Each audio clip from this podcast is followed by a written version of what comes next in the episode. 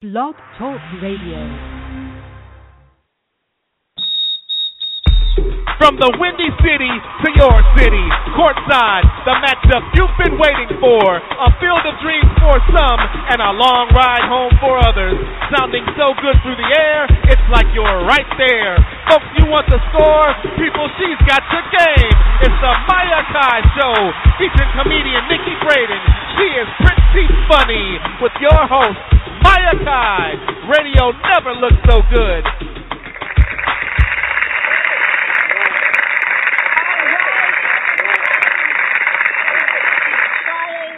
Weekend might be already started, or maybe at work waiting to get it set off. But either way, you are tuned into Maya Kaito Unplugged featuring comedian Nikki Brayden. And our our cause for the day is to always help you to kick your morning up to midday, and we have quite the show set up to do that. Nikki, are you ready to get this started? I am. Happy Friday, everyone. Let's do this. All right, so as always, we- we're very consistent. Even the last couple days, I've been trying to break consistency when February ended, but I will be good about it. so, how the show is going to unfold, topics on the table. We always kick off that first hour. What's trending? Those hot topics and headlines everyone's talking about. They may have a local, national, or international focus, and then we mash up a couple more, and then we round out that first hour with the awful truth. We got a couple of topics in there that I don't think it's going to be hard to see why they're the awful truth, but they are what they are. Then we'll kick off that second hour, the one o'clock hour, with the fringe. Some of those headlines that maybe you don't know about, but we think they're worthy of chatting about. And of course, it's Friday, so Nikki has the cream of the crop, something that you should be in the know about, and she's going to put you there. And then we will wind everything up with celebrity talk and the side eye. That's how the show is going to unfold. As always, if you're not here, there is no show. So we encourage you to participate, join the conversation. You can always call in. FYI, I'm not rehashing any old conversations that have already happened this week, so don't bother to call in. 310-807-5211 is how you can chime in the conversation. Or if social media is your comfort zone or it's just more convenient, I get it. You're at work. You can't be chatting up with your girls. I get it. You can always find me on Facebook and Twitter at the Maya Akai Show. Nikki, how can they connect with you? I am Nikki Brayden on Facebook. Do not call me with a Twitter war. I'm gonna stop even saying my Twitter handle. Don't come at me with a Twitter war. It's Nikki Brayden on Twitter, the Nikki Brayden on Instagram, and the chat room is wide open. I tried to start a Twitter war on, on You- LinkedIn, you but it didn't quite. All of a sudden, it just stopped when I included you into the into the combat. All of a sudden, it just like I have nothing left to say. Really? You have nothing left to say. Nothing like you say. don't want to rumble okay. with the bee, huh? like here I come. You don't want to rumble with the bee. Oh man, oh man. All right, all right. So it's Friday. We are officially into the season of the Pisces. That means just that's your astrological sign. Started February 19th, goes until March 20th. So what is in store for your Pisces brethren today? Have you been neglecting your inner voice lately? You know, doing things that other people are telling you to do instead of going your with your own gut? Today you'll need to realign your priorities. Make sure that you put yourself first in every sense of the word. Take your health more seriously, ramp up your exercise routine, and target a certain part of your body that you want to change. You are in control of your life and your body. This is a power you need to get, not take for granted. So that is oh yeah, everybody's sick. Is I mean this whole thing is going around. I still have a touch of it. You can hear it. So everybody, not just Pisces, really take care of yourself because this thing is going around is wiping a lot of people out. And also, if today is your birthday, March fourth, you have in common. Here's some celebrity birthdays. Patricia Heaton's birthday is today. Um, Bobbi Kristina, it would have been her birthday. Chaz Bono, Huh. Draymond Green, um, Catherine O'Hara, who's a second city alum, and Garrett A. Morgan. They were all born on. March fourth. Today, wait, today is Draymond Green's birthday. The Yes. Phenom Center from the Golden State Yes. Warriors, who is just Yes, falling is. out the gym. Happy birthday, Draymond Yes. Green. All right. And Patricia It is. Heaton, just in case you don't know who she is, she's the mom from everyone. No, um, Loves Ray- Raymond, and now the middle. Yeah, she's yeah. on the middle too. yeah, Mhm. and, and, not- and in the middle. Yes. So that's who Patricia Heaton is. She has some um, unusually large ears, FYI. If you've ever noticed that before. I No, haven't, but I'm gonna like- look now. Like, yeah, she's got some unusually large ears. Okay. All right. Well, I'm saying that's why they make her wear that bobby thing. She, al- I'm like, her hair's always No, like in a bob. yeah. I've never seen her ears. Because seriously, she's got elfin magic ears. She really does. Wow. Really cute. One day Hilarious. She, she let the suckers. She let the suckers out in the commercial once, and I was like, "Whoa, can you hear me?" Because that's how big they were. But anyway, I'm Wow. on her, her birthday. But speaking of birthdays, if today is your birthday, you actually share your birthday city of Chicago. The city of Chicago is 179 years old today. Isn't that something? Old ass. Old ass Chicago. old Chicago. Remember Old Chicago Chicago. Used to be a an entertainment venue like Mall America, Well Have a Time. People probably don't know what that is. All right, but what's interesting? I figured, you know what? Today is Chicago's birthday. I was like, how much do I know about the city of Chicago besides the fact that I live close to it? I said, let me dig in. I do know that it was founded by Jean Baptiste. Jean Baptiste. Yes. who was the first actual resident. He set up his little fort, his little teepee on the mouth of the Mhm. Chicago River, like in, in 1780. But it wasn't until I want to say closer to the um 1800s that Chicago was actually first a town. It was in 18, I want to say 18 like 20 or so is when it was actually a town first, and then it became a actual incorporated city in 1837. So that's when it became known as exactly exactly 1837. So that's why today officially is considered to be its birthday because it was incorporated on this day in 1837. 18. Now, a couple of things that I thought interesting because I was like, man, Chicago's having some major growing pains to be, you know, the third largest city in this country, Right. which means within the Chicago city limits, there's roughly 2.7 million people. But here's Mhm. something that blew my mind. In the greater Chicagoland area, Oh. Cook County, the county Chicago's in, which goes all the way out to Schaumburg, all the way out to like Right. Tinley Park. Cook, Cook County is huge. Do you know that encompasses roughly 10 million people? It has to. I was like, I mean, it has to. I'm like, it's three million people in Chicago, but if you start adding Naperville and Tinley Park and Schaumburg, like all the surrounding cities, I'm like, that is huge. You have to throw in another five. What is it? Ten million? I thought at least. I'm 10 like, you have to double that. Wow. I was prepared to double 10 it. million, As, as, as it says, Wow. 10 million in the greater, you know, Chicagoland area. But here's the Right, thing wow. mind. They, they kind of also made me feel a little bit sad that Chicago is in such dire straits financially, education-wise, the increase in poverty, all the problems that any major city can have. But to be a city that obviously is approaching pretty soon to be 200 years old, what I thought was interesting is that there's something that is called the pretty much like a global overview of cities around the world. So they look at cities like power cities, metropolitan areas, and they look at the population. And Chicago falls into being considered one of the largest cities in the world. It's actually ranked like 14th. It's being one of the, the largest cities in the world, and this is Hmm. by the Globalization Wow. of World Cities Research Network. So, oh, I'm sorry. Originally it was 14th. It's now up to seventh as of 2014. So, from a global Wow. standpoint, Chicago is now seventh in the world of being a large major city. Being within the U.S., we are the third largest. You know that from a global standpoint, Chicago grosses more than $600 billion annually. And when I heard that, the reason that really set me back was because, one, that's a whole lot of money to generate. But two, why are we having the financial woes that we are having as a city when we are grossing over $6 billion annually? Can't get our schools together. Right. The poverty That's is on the crazy. rise. We're having major crime issues, which goes back to tell you how corrupt this city really is. Because when you have that kind of cash flow, we should not be looking at. We should be at a high growth point, not where we are right now. We are very stagnant. But what is a young city in regards to the world? But to be such a young city, but to be so high in the influence it has globally, that kind of saddens me a bit on Chicago's birthday. I'm sorry, Yeah. Chicago. It does. That's It sad. saddens me a bit. It is. But Where anyway, does, happy where birthday. does all the money go? Yeah. Where does all the money go? But happy birthday to one of the most beautiful skylines in the world. Because that's one thing. That's true. No matter what goes, That is very goes true. Yeah, Chicago, yes. It, Yes. It has a skyline that is breathtaking, no matter what's going on. So happy birthday to our beloved but city that's struggling, as I guess all cities do. It is what it is. All right, but speaking of Chicago, we're going to kick off with trending with some things in regards to Chicago. So, we can talk about education. Well, first, before we get on a low note, let's start on a high note about Chicago. Okay. Like many major, like like major, like many major cities, food trucks have become a cultural and social phenomenon. Oh, I am like a, I am, I am like a food truck addict. I see one. Oh and all of a my sudden I like God, me shake. too. I get, I get, I get shaky. I start to sweat, and I'm like, oh my God, there's a food truck. Oh, I like, will kill a food truck. I will kill a food truck. Do you understand me? God, it's There delicious food food on wheels. where I, where I live. And actually, it's not one because one decided to become a restaurant. I'm like, why'd you go and do that? part of what made you so appealing to me is that you were a food truck. Well, as of today in Daley Plaza, the food trucks are returning because the weather is starting to break. Spring is right here. So on Daley Plaza, starting this morning, food the Food Truck Fest makes its debut for the year. And different food trucks for the fest actually rotate out. It kicks off at 11 a.m.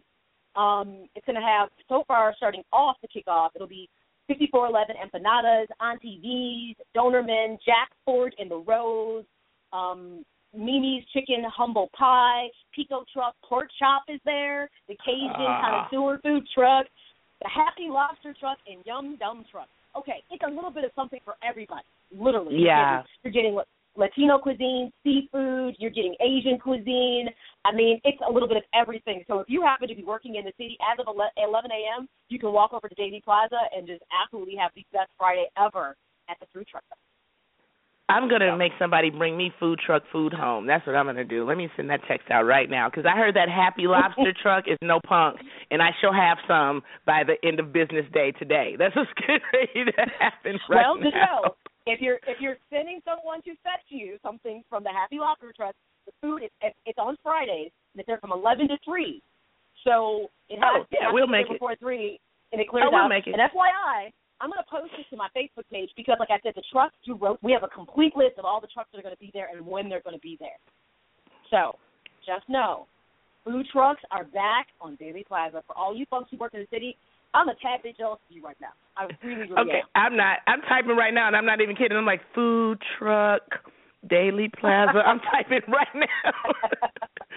Let me type this sentence real quick. I shall have the Happy Lobster. I'm not even kidding. Oh, it's right. funny. An- another thing about Chicago, because this first segment's a little Chicago oriented, but I think it's lessons should be learned in other cities. Since we're the third largest city, you happen to be ahead of us, and maybe not. But if you're a city that's smaller, take take heed from what large cities do wrong. So, Chicago Public Schools, as it stands, is run by the Board of Education for Chicago, which are appointed individuals by the mayor of Chicago. So right there you can see how it might be special interest and how not the interest of the population served, the students and their parents. Well, the Illinois House has passed a bill to create an elected city of Chicago, Chicago Public School Board. And Nikki, I think this is a fantastic idea. I'm serious. I think it's Yes. long overdue. And in, in an overwhelming vote of 110 to four, the, the the House said, look, how things are working with Chicago Public Schools as it being appointed school by, by the mayor, which has been since the beginning of time, is not working. 21 democratically elected officials means people have to run and the people get to vote, opposed to the mayor choosing. And the better part about this is it would then be broken into 20 local districts with the 21 board members, which means, respectively, in your area, you would now have a point person that would be over your school district, which means concerns, changes. You now who know who your go-to person is. There's no stammering about what's going on because this person is responsible. I think this is long overdue, and most Yes. municipalities and major cities have elected school boards. So to me, I Right. was like, anybody who wants to fight this, tell me why, because the way that it's been done has not been working. And Chicago Public Schools is in dire straits. It's in the red. Yes. People are being laid off. Schools are being closed. So I think this is great. Now the next step to this is that it does have to go to vote in the Senate. People are questioning will it be able to hold up in the Senate. Hopefully it will. Hopefully it will happen that way. So of course, you know, Mayor Emanuel, who handpicked the board, you know, is saying that he's defending his appointed individuals. Um, he went on record pretty much saying that elected school board would in- listen to this would inject more politics into the school system and would impede some of the educational progress. Can someone tell me right now what has been the educational progress with Chicago Public Schools? Does he realize It hasn't been one. He simply, he sim- simply what that means, essentially what that means is, it's going to impede with my agenda that I have to ruin all the schools in the inner city. Like this is going to directly affect the agenda that's on the table for that. This could be a complete turnaround for CPS. Why he doesn't want that? That's the question that we need to be asking. Like, why would you fight this? There's nothing but good in there Uh-huh. unless you have an agenda that you don't want affected. That's the only reason why you would fight this, because otherwise it doesn't make any sense. This is a great thing for CPS. It is a great thing. And, and how it's being actually painted, as it stands, it is not the school board would be dissolved. The school board would still exist because they would manage the budget. but the elected officials would obviously be part of, of who they'd have to answer to and what's going on. So it's not like the school board is going to be obsolete. It's not, and it, cause every, actually every city still has a school board. That doesn't change. So I, I right. think it's a great idea. It's long overdue, and if nothing else to me, it hopefully can create some transparency, but more importantly, some accountability people who have these failing school systems in their district can then look to somebody to say, why are our school districts failing? You now have a person who has to answer to you that can work for you opposed to against you. I hope the Senate absolutely sees the benefit of this. Yes, it does inject more politics into the process, but maybe the lack of politics is what's wrong. Maybe that's right. the problem. That, that when you right. don't have people advocating for other individuals that are elected and holding someone accountable, maybe that's what the problem really is. When you have someone who becomes a yes man to the mayor, and let's let's look at this. This this model that we have in place has been there forever and it's failing. So anybody who right. thinks this is a bad idea, I would want them to tell me why because I think it's a great idea. I'm all for it. It is. Yes. And on the heels it of is. this, interesting. Now, note, lots of Chicago public schools are closing and we've seen an upsurge of charter schools in Chicago. And many people honestly felt from the Board of Education this was a vested interest. In fact, we came to find out that Forrest Claypool, who is the CEO of the Board of Education for Chicago Public Schools, had some vested interest in quite a few of the charter schools and the funding they received. So once again, here we come back to special interest. Well, with a lot of new things being on the table and with Governor Bruce Rauner looking to really get his hands into Chicago public school, he pretty much took charter schools to shame and said, first of all, we got to stop looking at charter schools as being the answer to a failing school system. FYI, I may not like Bruce Rauner per se, but that's a statement that I think is true. You creating another right. entity to funnel people into doesn't solve the problem of public education is free and it should be correct, and neighborhood schools shouldn't have to be obsolete. They shouldn't have to be. Now, right. when we talk when we talk about things like gang violence that can deter, I get that. But we can deal with that too. We can absolutely deal with that. But he did say charter schools are not the answer to a failing school system.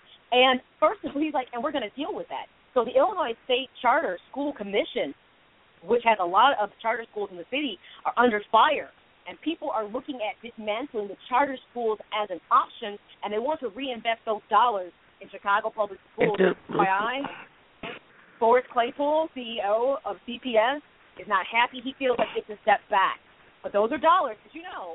Charter schools are not mandated and under the same rules as Chicago public schools. So there right. is a, a, a loose association between the two, being able to track data and students. But yes, they are so they are also available for public funding. Interesting, isn't it? So yeah. you're not held to my rules, but you are available. But for you get the money. That right. doesn't make doesn't make a lot of sense, does it at all? So charter schools are now being put under the microscope of one not being a viable option, and they're starting to question, okay, what have you done better than Chicago public schools have done? They're looking at academic performance, and they're saying charter schools, many of them, are not meeting the expectations. Mm. Because you because you're just taking the same kids from a different school and putting them in a different school. That's all you're doing. You're taking the same kids with this, and they started with a bare bones education first. They weren't getting the best of educations in some of those CPS schools. Let's just be honest. And so when you take them and you put them under the umbrella of a charter school, they're not going to do well there. Like, how do you expect anything to change? You have to change your whole curriculum, and you got to kind of catch these kids up. So they're probably not performing at a high level because look what you're working with. You're just taking one group of kids and sticking them in another place in a different school. It doesn't make sense. So they might as well just restructure the CPS system. This seems like a kid like that's divorced and they go back and forth between their mom's house all the time. Like you can't get this right.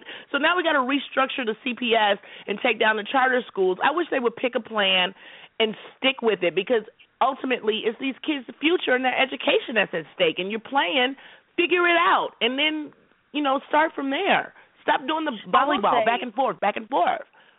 I will say these these two developments are really that they're they're cohesive in talking about elected school boards and then addressing charter schools. And one thing I'd like to see, if this elected school board does pass, I do want it to be a board of educators. I don't want it to be Yeah. necessarily politicians. I, I do want it to be someone who understands education and structure. Yes. I, I don't I don't want it to be somebody who's just a career a career politician looking for another payday. No, I don't want that. I want it to be somebody who really will have the vested interest of changing the direction of Chicago public schools Yes. because it's gone and it's, it's gone such in a, a bad direction. I know plenty of people who graduated from Chicago public schools and went on to have lucrative careers and done other things. So it's not like the education system at one point of time was not viable. It is. But I do believe, and somebody waved a red flag I knew who was from New Orleans and said, be mindful of charter schools because charter schools have taken over the city of New Orleans and almost have pushed the public school education system out of the way. So now it's become more specialized, more a special interest, but not Right. in the interest of children, at the interest of somebody who has an idea for a charter school. Exactly. And that's been warned Yes. against several times. To me, charter schools should be like private schools. If you want to go, go pay for it. Yeah, pay for it. Public Yeah. education should be equal and it should be under the same umbrella so that it can be audited, reviewed, and held accountable all the same way. Not like you can get dollars but you're not held accountable the same way. Absolutely not, folks. I'm not with that. We got to go back to square one and fix this and Yes. fix immediately. All right. That's some of what is trending out there. Chicago, happy birthdays. We have some opening Chicago topics. We're going to match up some more headlines and hot topics. We come back. Apparently, Nikki, I'm not the only person who's been eyeballing Canada as the exit plan with the success of Trump. We'll talk about that after this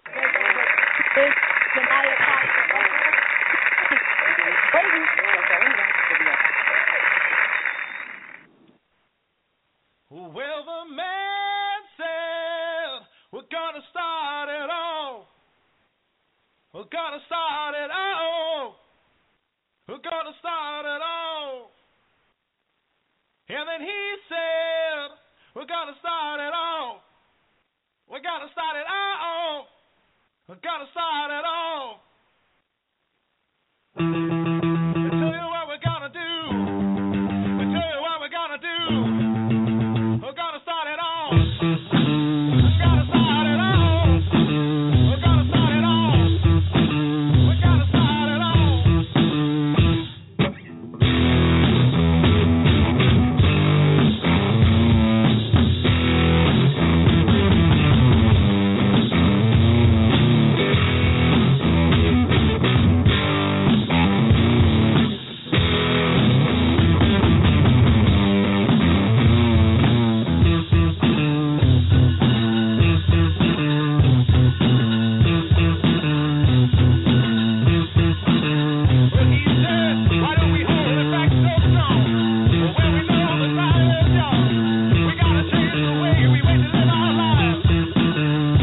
And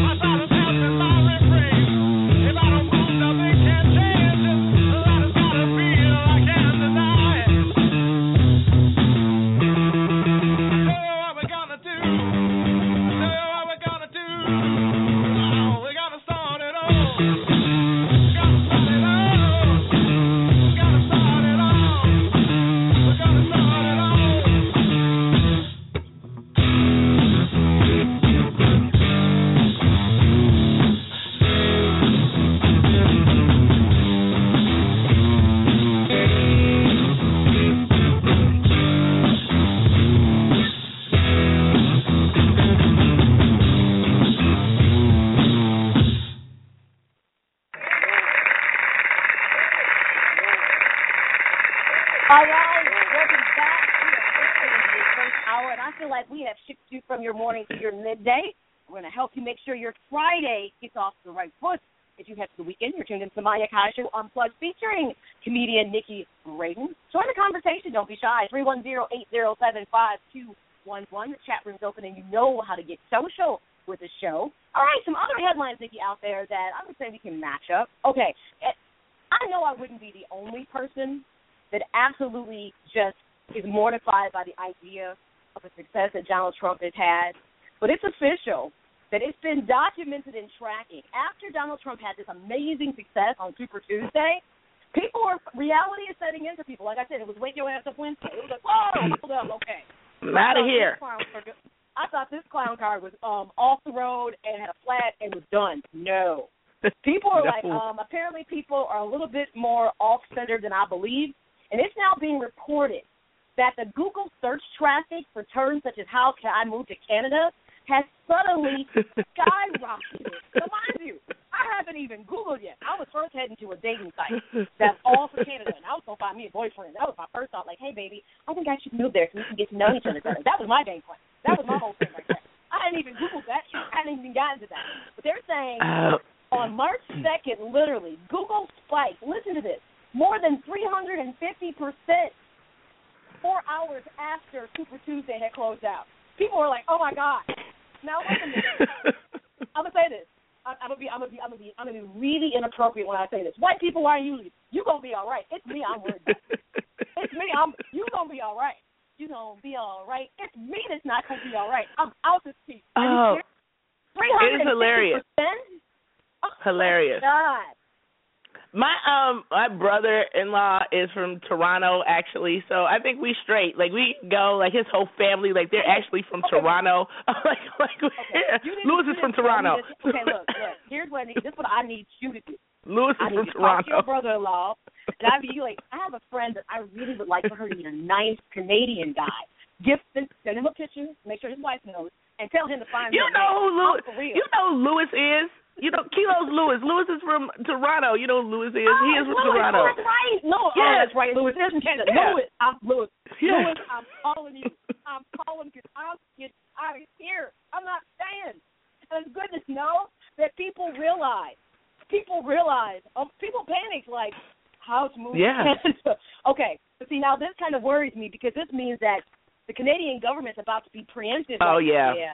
See, we've been keeping you Americans out for a long time because we realize no matter what kind of American you are, they don't care. They think we're riff. You're gonna bring some they ruckus. Do. Yeah. Yeah. They they You're don't care black, white. They don't care. They think we are riff rap. Now Yes. I have to work really hard to make them feel like I would really be a fantastic addition to the Canadian country. I gotta prove something like, hey, I can speak French. If you want to throw me in Montreal or Quebec, I'll go. Just let me out of here. If this man's elected, I am out. I am so out here. But I'm glad it's good to know. And that's crazy. Four hours after the close, three hundred. That means in the middle of the night, people panic before they went to bed. Like, oh my god, I gotta get out. Where are we going? Where can we go to? Canada. I'm out of here. Interesting. But here's what they think. Oh, here comes another really racist and appropriate thing for me to say. Nobody Googled like anything about Mexico. Now, interesting. You know what? I was just getting ready to say, while everybody's going to Canada, I got family in Mexico. I'm going the other way, and I'm like, and they gonna let me in. I'm like, I got family in Mexico. Y'all go that way. See, I'm going to why Mexico. That's where I'm going. Here's why I didn't pick. I was just getting ready to say that. Mexico. And it's not that. I mean, the warm weather would be so conducive to me, but Oh yeah. their kind of violence and crime kind of worries me because people come up missing You gotta- randomly there. Yeah, And you got to go to the right place. be I mean, you can't go to Zacatecas or Morelia. Don't go there. You can't. You don't, people come don't go to Michoacan. Cancun, like Cancun and on the Maya Peninsula Nikki. Come on. People are on vacation, all of they get stolen. And my problem is that apparently I would be a flag like, she don't belong here. One of these things does not belong here. It's that flag girl right over there. See, that's what I'm saying. No. I was like, I need to go someplace where I can kind of just mix in and people may not notice. Because I've had occasion someone say, are you Canadian? I'm like, no. I should have been like, yes. I wish my mother was alive. My birth certificate is wrong. My father is Canadian. I'm serious. All right, Oh my gosh, so this is. I'm going to Mexico. People went to bed on Tuesday. They panicked. Nice. They were like, "Oh my!" People probably had nightmares. But I think it's funny. That just tells you. But here's the thing: if it's that serious to people, Nikki, then why does he keep doing it?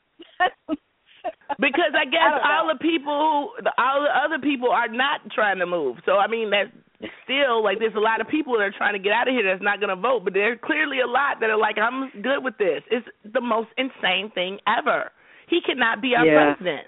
He just cannot. Okay. Look, he's not going to be my president. I'm serious. I'm watching this closely, and the thing is, I, if you ask me if I'm Democratic, I'll tell you I really feel political parties are obsolete, and I'm going to tell you what bothers me. I've had some conversations with individuals, no, a specific individual that I think is a very intelligent person, who is very one, he's a Republican, um, two, he's wealthy, but three, he really supports Donald Trump, and it bothers me. I was like, and I and I posed the question to him, and he said, I said, doesn't that doesn't that bother you when he says, let's make America great again? Because America's never been great for people. Never been great. So I need to know. Right. I need to know what that what that means. And he, of course, he did his. He's an excellent orator, so he started talking and totally deviated away from my question. Which, FYI, I noticed. I just didn't call him out on it. But you know, he, he sold all these reasons for why black people should vote for Trump. and and I'll be honest and say you this: Trump is finally rolling out policy, which he's really alluded for a, a lot of this whole kind of horse and pony show we've been watching with the GOP. But my thing is, even if that policy can work, and some of it actually is very feasible, I said the problem is his rhetoric about racism and hate. You don't say things like we put up a wall and all all Mexican people or, or Yeah. Latino people are criminals. That's that's the wrong rhetoric, rhetoric because this is a country built on the backs of some immigrants, and you wouldn't say that about Italian immigrants. You didn't say that about you know Irish immigrants. Now that they're here and they're right. part of the American fabric, so now that it's brown people that are the immigrants, why do they have to be demonized? I, I have a problem with that. Now, granted, Of I do course. think everybody needs to enter the country the right way. I I do believe that. But I'm like, to say that I thought was wrong. I'm like, and if he feels that way about Mexican people, how do you think he feels about black people? Oh, I don't care Kid me? what kind of yeah, what kind of policy rolls out. He'll be like so many politicians. You get into your elected position and you don't fulfill any of the promises that you told people, and that's and that's a problem I have. He can have the greatest Right. policy and it can make sense, but I know he is he is. You have to watch him. I told you he's like Hitler. I, I mean that. He is like Yeah. Hitler. Convinced an entire group of people that his thoughts were right. That's why it happened because they were like, yeah, yeah, yeah, no, no, no. Only racist people and people who hate themselves are cooning. Fifty Cent is like taking a picture saying, uh, "Me and my my future president." Okay, once again, Fifty Cent is wealthy, so you know what? Donald Trump is going to keep people like that in his pocket. He's going to keep people like that. Mhm. People like me and everybody else. He's not thinking about me. I'm not stupid. No. I'm not stupid. I don't know. Uh, oh my God. He's- Anyway, so He's going to screw this country royally. He can't win. I mean, we at first he's just rolling out policy because he probably never thought that he needed any. Because who really would have thought that we would get to the point of him actually talking about actual policy? he was like, I don't need Right. that. This, you know what I mean? It's like, uh oh, Right. I better like, start thinking about this seriously now. Right? Yeah. Like, uh oh, Right. yeah. He didn't think he needed like, any. My thought on not Right. just immigration, but what is my thought on you know the economy and all these other things? I mean, Yes. healthcare. I got to come up with some ideas and understand. Yeah. you can come up with some ideas, but the question are, are they feasible? And just like President Obama is in a gridlock because the Congress is not democratic enough for him to really pass things on. My question is, if he manages to get the Republican nomination, and the, the crazy thing is, it's sounding He like will. he's going to get the Republican, which Yes. is all of a sudden, then it turns into the strangest thing I've ever seen. This might be something in my lifetime that I'll be like, I might write about a book about this. Like I, what I thought I'd never see things, and this is on it. But it'll be interesting because obviously, if he's elected, which I hope I'm just really stretching this out, will he have the same issue and have a Congress that will work against him, or somehow is he going to be able to get the Republican Party on board with his ideas, which, FYI, are very democratic in concept, very democratic in concept. And I think that's partially why some Republicans don't like it. So my thing is, if he gets elected, does he get into the same boat as President Obama with a Congress that will not support him? Which means, guess what? No. get another four No. of nothing getting done. So it's like, No. what is the point? If your party doesn't Yeah. support you, then what is the point of exhausting another four years of no progress happening? I it don't even make- think doesn't make any that Donald. Trump is going to implement half of the stuff that he's going to say. I think that it's going to be one of those trick you and he get in and then it's like and do the total opposite to get in. I don't think half of these democratic ideas that he has that are democratic in theory that he's going to get in and like follow through with. He's going to make sure that the Senate and everybody is behind him, that his party is behind him, and it's going to turn into one of those 360 so people be careful of what he says cuz I don't trust him be careful because he doesn't have a policy. He's just coming up with stuff now, you know. And now he's trying to sway the black vote. Now he's trying to become talk about his family, and now he's starting to implement all these Yeah, other things. He's not as rogue now. You understand what I mean? Strange behavior. He- Strange. yeah, yeah. See what I mean? That's to get in because he's on his way in. He's going to get in, and he's going to do. I don't trust him. Be careful. But don't don't don't Be careful. it. Like No. Public Enemy said, don't trust it. But no, really, it's it's about he hasn't been consist, consistent with giving you policy, and now that he's No. rolling out little tidbits of it, it's like. And granted, people said the person I was talking to, the reason he never really got into policy because he didn't want to take people to take his ideas and then try to either one over evaluate them, deconstruct them, or two try to adopt them somehow into their policy. Maybe, maybe not. Either way, he just doesn't feel like a person that is that I can put trust in. Politicians already No. Right. And and truthfully speaking, Donald Trump is not even a politician; he's a businessman. And if there's Right. any indication Correct. of what we're getting from Bruce Rauner here in Illinois, who is not a politician but a businessman, and boy, have he put the brakes Yeah. on the president so hard. We got skid marks from Springfield all the way up to Chicago. Yes. Seriously. Yes. Like we are we are deadlocked where we got schools that are looking to close down. We've got public Illinois is in a bad place considering, you know, the biggest one of the third largest cities, you know, obviously in the United States and seventh in the world with six billion dollars grossing dollars, can't seem to figure things out. But people thought putting a businessman in place would change a lot of the woes that we have. Maybe, but because of the gridlock, we're not seeing any progress. And that's the problem. Yeah. I don't know. Yeah. I don't know. I just, ooh, wow. But uh, good to see other people are a bit concerned because we didn't think he'd last this long. I'll be honest. I didn't think he'd last I this long. didn't. I didn't. I didn't. I thought people were far more rational than than this.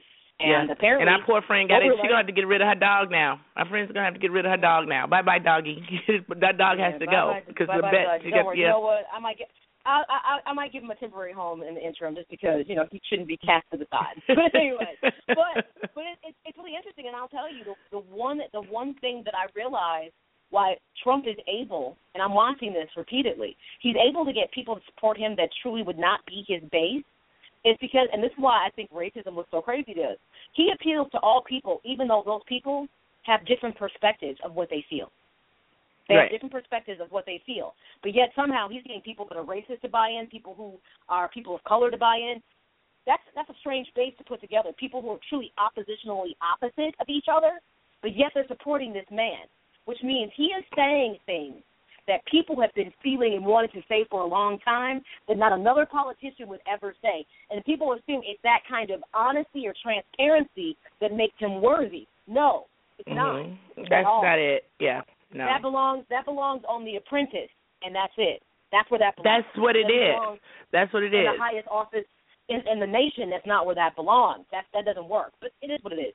Speaking of people having opinions of things, so it's announced. This is so interesting that KFC, who decided to bring back Colonel Sanders with an awful what's his name? Norm Macdonald, Is that his name? Yeah. Is that the guy's name? Is it was Okay. it Norm. Macdonald? I don't know, somebody Macdonald. Anyways, he's so awful. I think I blocked his name out. The commercials are awful. I mean, because uh, what I was used to seeing actually was the original Colonel Sanders, which was this old gray-haired man who wasn't trying Right. to be comedic. He was just selling his chicken, and people bought it. That's, that's why we talked about that. That Nashville chicken Yeah. is the bomb. Yeah. Okay, it is the bomb. and interesting enough, I'm not a KFC person, but on a whim I decided Me to try either. it because it kind of looked good. And I was like, okay, this Mhm. this is the bomb. K- so the Yeah. Nashville chicken is good, but the the new kind of revival of the Colonel wasn't working, and so KFC has decided to go another way, and people are absolutely mortified. They've announced that David Alan Grier will be the next first black Colonel. Okay, David. every, everybody below the Mason Dixon line in the grave has just rolled over. I guarantee. you. David. I when I, I was like I feel a way about this. I I know times are hard. David, I I feel a way about this. I'm like, you gonna make a black man the chicken spokesperson? I already got a problem with the Popeyes lady, and now you gonna bring David Alan Grier in for KFC. I've-. I, oh my god.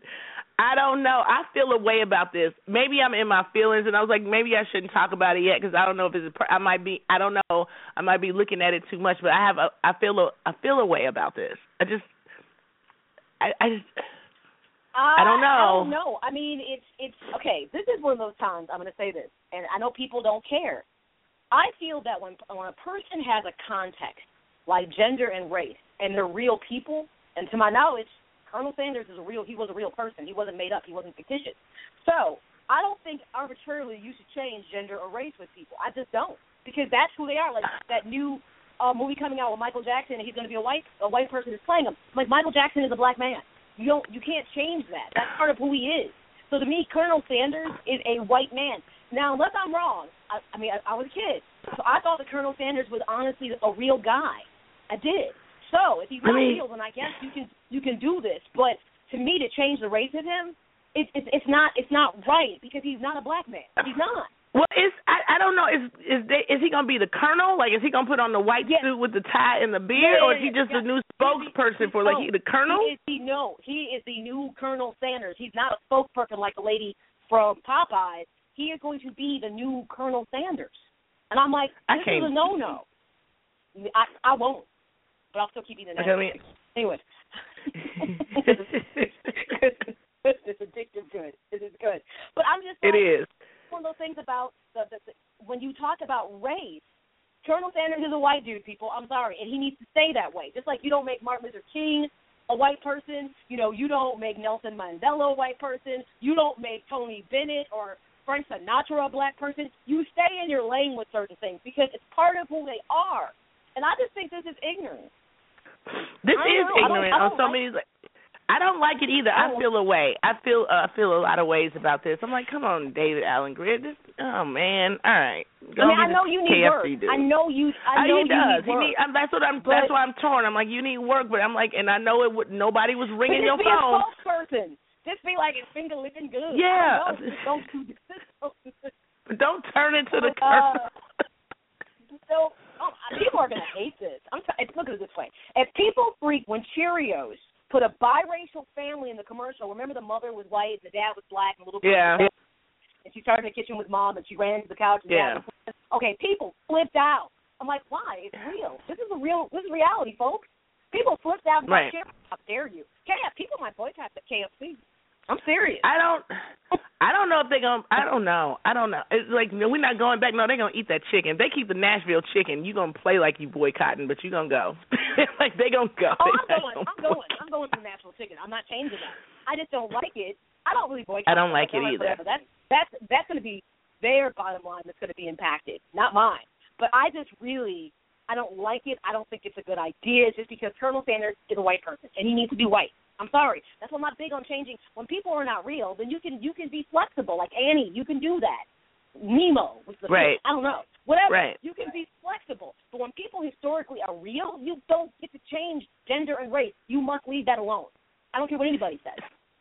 I get you're looking I at it from that. I'm just looking at the black and the chicken. I'm like, it's just something. Even if I'm a celebrity, I'm like, you got to watch the chicken. I remember we were at Second City and it was two black people in our class. I'm gonna tell you this really quick, and they had just rolled out the grilled chicken. And remember, it was selling out, and like people had coupons that they couldn't cash in. That Oprah gave them this this big thing, and everybody was talking about the chicken and how good it was, and we were just like. And after class, we looked and they were like, it was no way I was gonna say something about the chicken. And I was looking at you and was like, you better not say anything about the chicken. in front of all these white people, the two black people better not be in here talking about how good chicken is. And we just could not stop laughing because it's just something about us and You know what? chicken that you can't. do. We're like, no, don't. But I'm with you No. I, I think it's. I, I'm kind of annoyed. Before we take this break, I get annoyed that somehow chicken is synonymous with black people. Yes. And here's the Yes. problem: everybody eats chicken. Love so chicken. Why in God's name is synonymous chicken and watermelon? Why the hell Yes. is that synonymous with black people all the time? Well, you'll see more people in KFC and Brown's Chicken and places like that than you see black people. So I'm like, how did we get stuck with the chicken stereotype? Are you kidding me? And We're it's so eating that many negative. And the thing It about is, it is, like- it's so negative. It's not even like okay, I'm they just like chicken. It's so negative. Here's why it's stupid, though. Here's why it's stupid. Because chicken is delicious. So why are they It's delicious. Like it's not delicious. You need It to stop is. that. Colonel Sanders, he was the first real representative for chicken, but yet somehow it's black people are synonymous Yes. with chicken. Yes. It bothers me. You're tuned in to the Maya Akai Show. I'm like featuring comedian Mr. Taking a break and come back. Also true. Hmm. Sit tight, everybody. We'll be right back. Everybody speeds in the fast lane, surely now. Revving through the gears, trying to keep ourselves from stressing out. Ah. Take a look in your heart and your soul.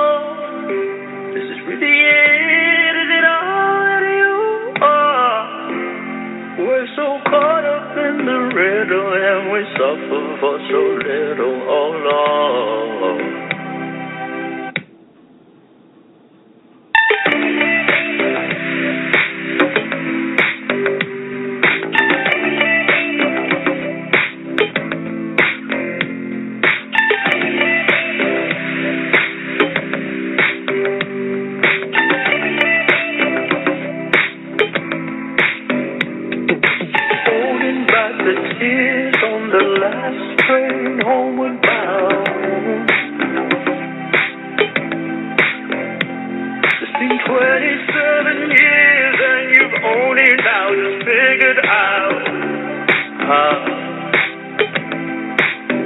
You can give him your heart and your soul.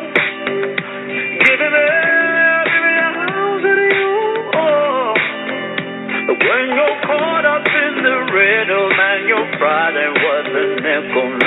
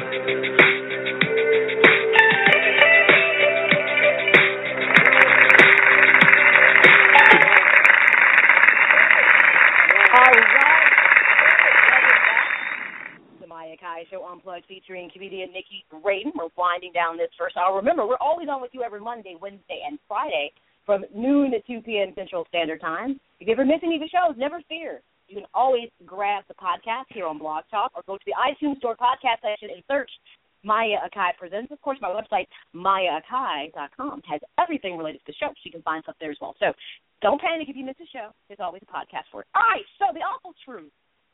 Okay, this first one, and I'm kind of rolling it over from the other segment, but it still it fits the segment good. Haters are gonna hate. I'm serious. So, Ashley Graham, as we know, was the first real plus model for Sports Illustrated. She was on one of the three covers that they do, and honestly, she was truly full figure because she was a size 16. And we talked about it when the cover came out. I said, I want to know how those cover sales go because I was like, wow, like wow. Because 12 was the first little attempt they made. People were like, um, excuse you, 12 is not Right. plus. You can't even find that in a plus size store. So then Sports Illustrated decided to be real about it and found Ashley Graham, who was actually a very beautiful girl. She, I'm sorry, she's a grown woman because Ashley Graham is actually 28. She looks young though, but she's 28. So interesting enough, she's been getting a lot of you know publicity.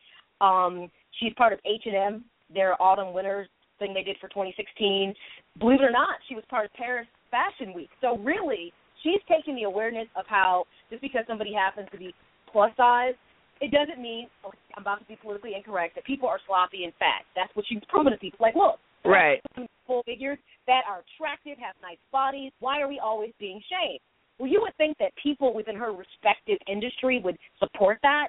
So why does Cheryl Tiegs, who used to be once upon a time a supermodel, who is now 68, goes on Twitter, which I didn't even realize she was there. I didn't know she could still type, and tweets out that Ashley Graham was glorify, glamorizing full-figured women. Yes, she is Cheryl Tiegs.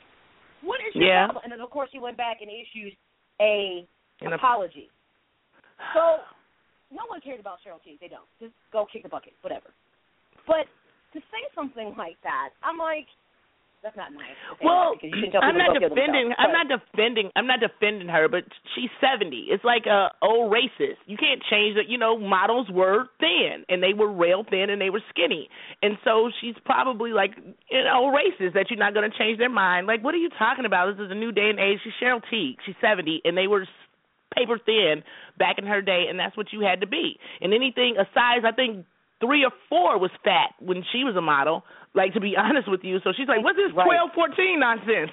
Like, what is this beach whale nonsense you guys are doing now? I don't get it."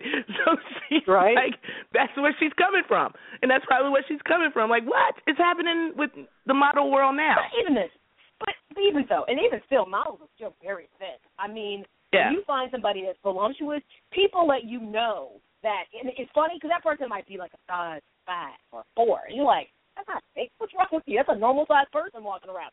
Well, Right, First of all, right. most people don't realize that most models that you actually see on the runway in a lot of ads are adolescents. They're not even adult women. Yeah. They're like 18 and Right. older. Because Yeah. I think it's shameful. I'm like, why are you trying to sell something to me as a grown woman with somebody who's 18 or you know, 15 or 14 years old? That's not a woman's Correct. body. So they deliberately look at younger, you know, kind of adolescent girls that are almost on the mm-hmm. edge of being prepubescent because they're looking for this underdeveloped body in the first place. So that's the first Right. thing that's wrong with the modeling industry. They don't even really sell respectively the people that can buy their stuff. The people showing it to you are not like you.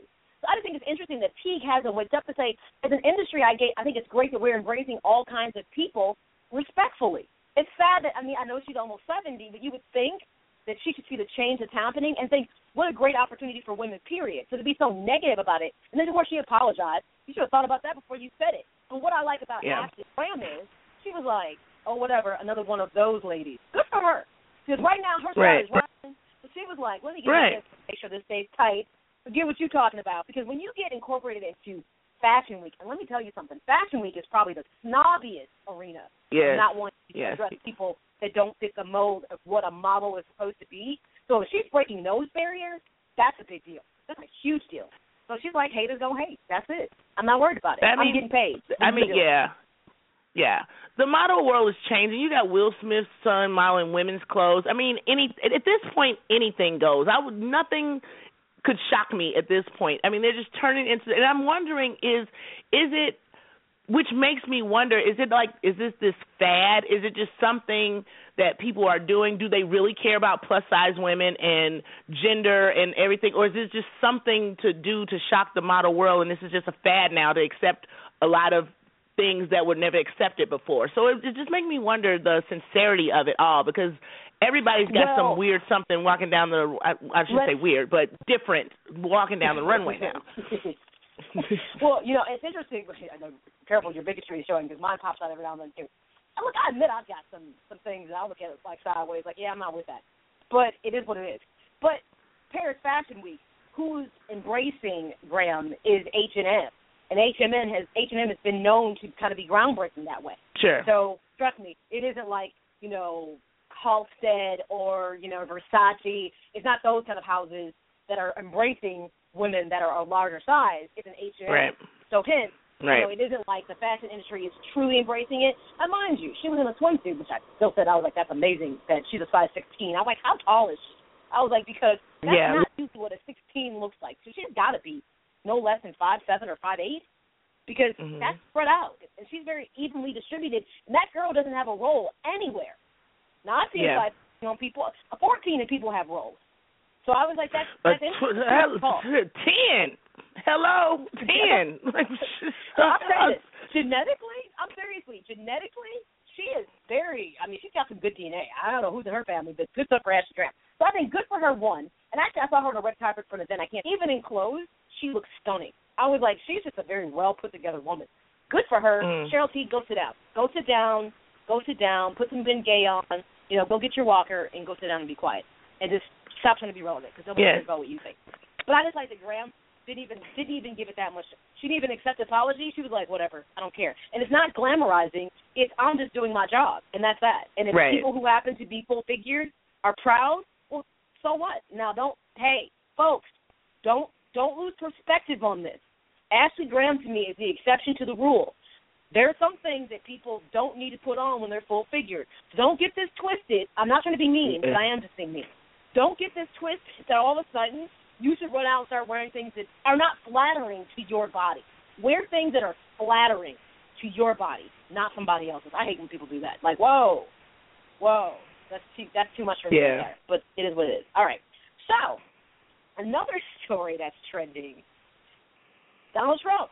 He's been he, officially. We talked about Donald Trump every day this week. Now we're talking about him twice. But we kind of touched on this a bit earlier when we talked about his his mass appeal to different demographics of people. During Super Tuesday, it was reported that there was a black girl at his rally in Louisville, and she was Mhm. actually attacked by people that were supporters also at the Trump rally. yes. Now, interesting enough, this doesn't quite, you know, come out or people aren't talking about it. You're not really speaking of it, but she said that people physically were like shoving her. I saw it. You didn't Um, see it?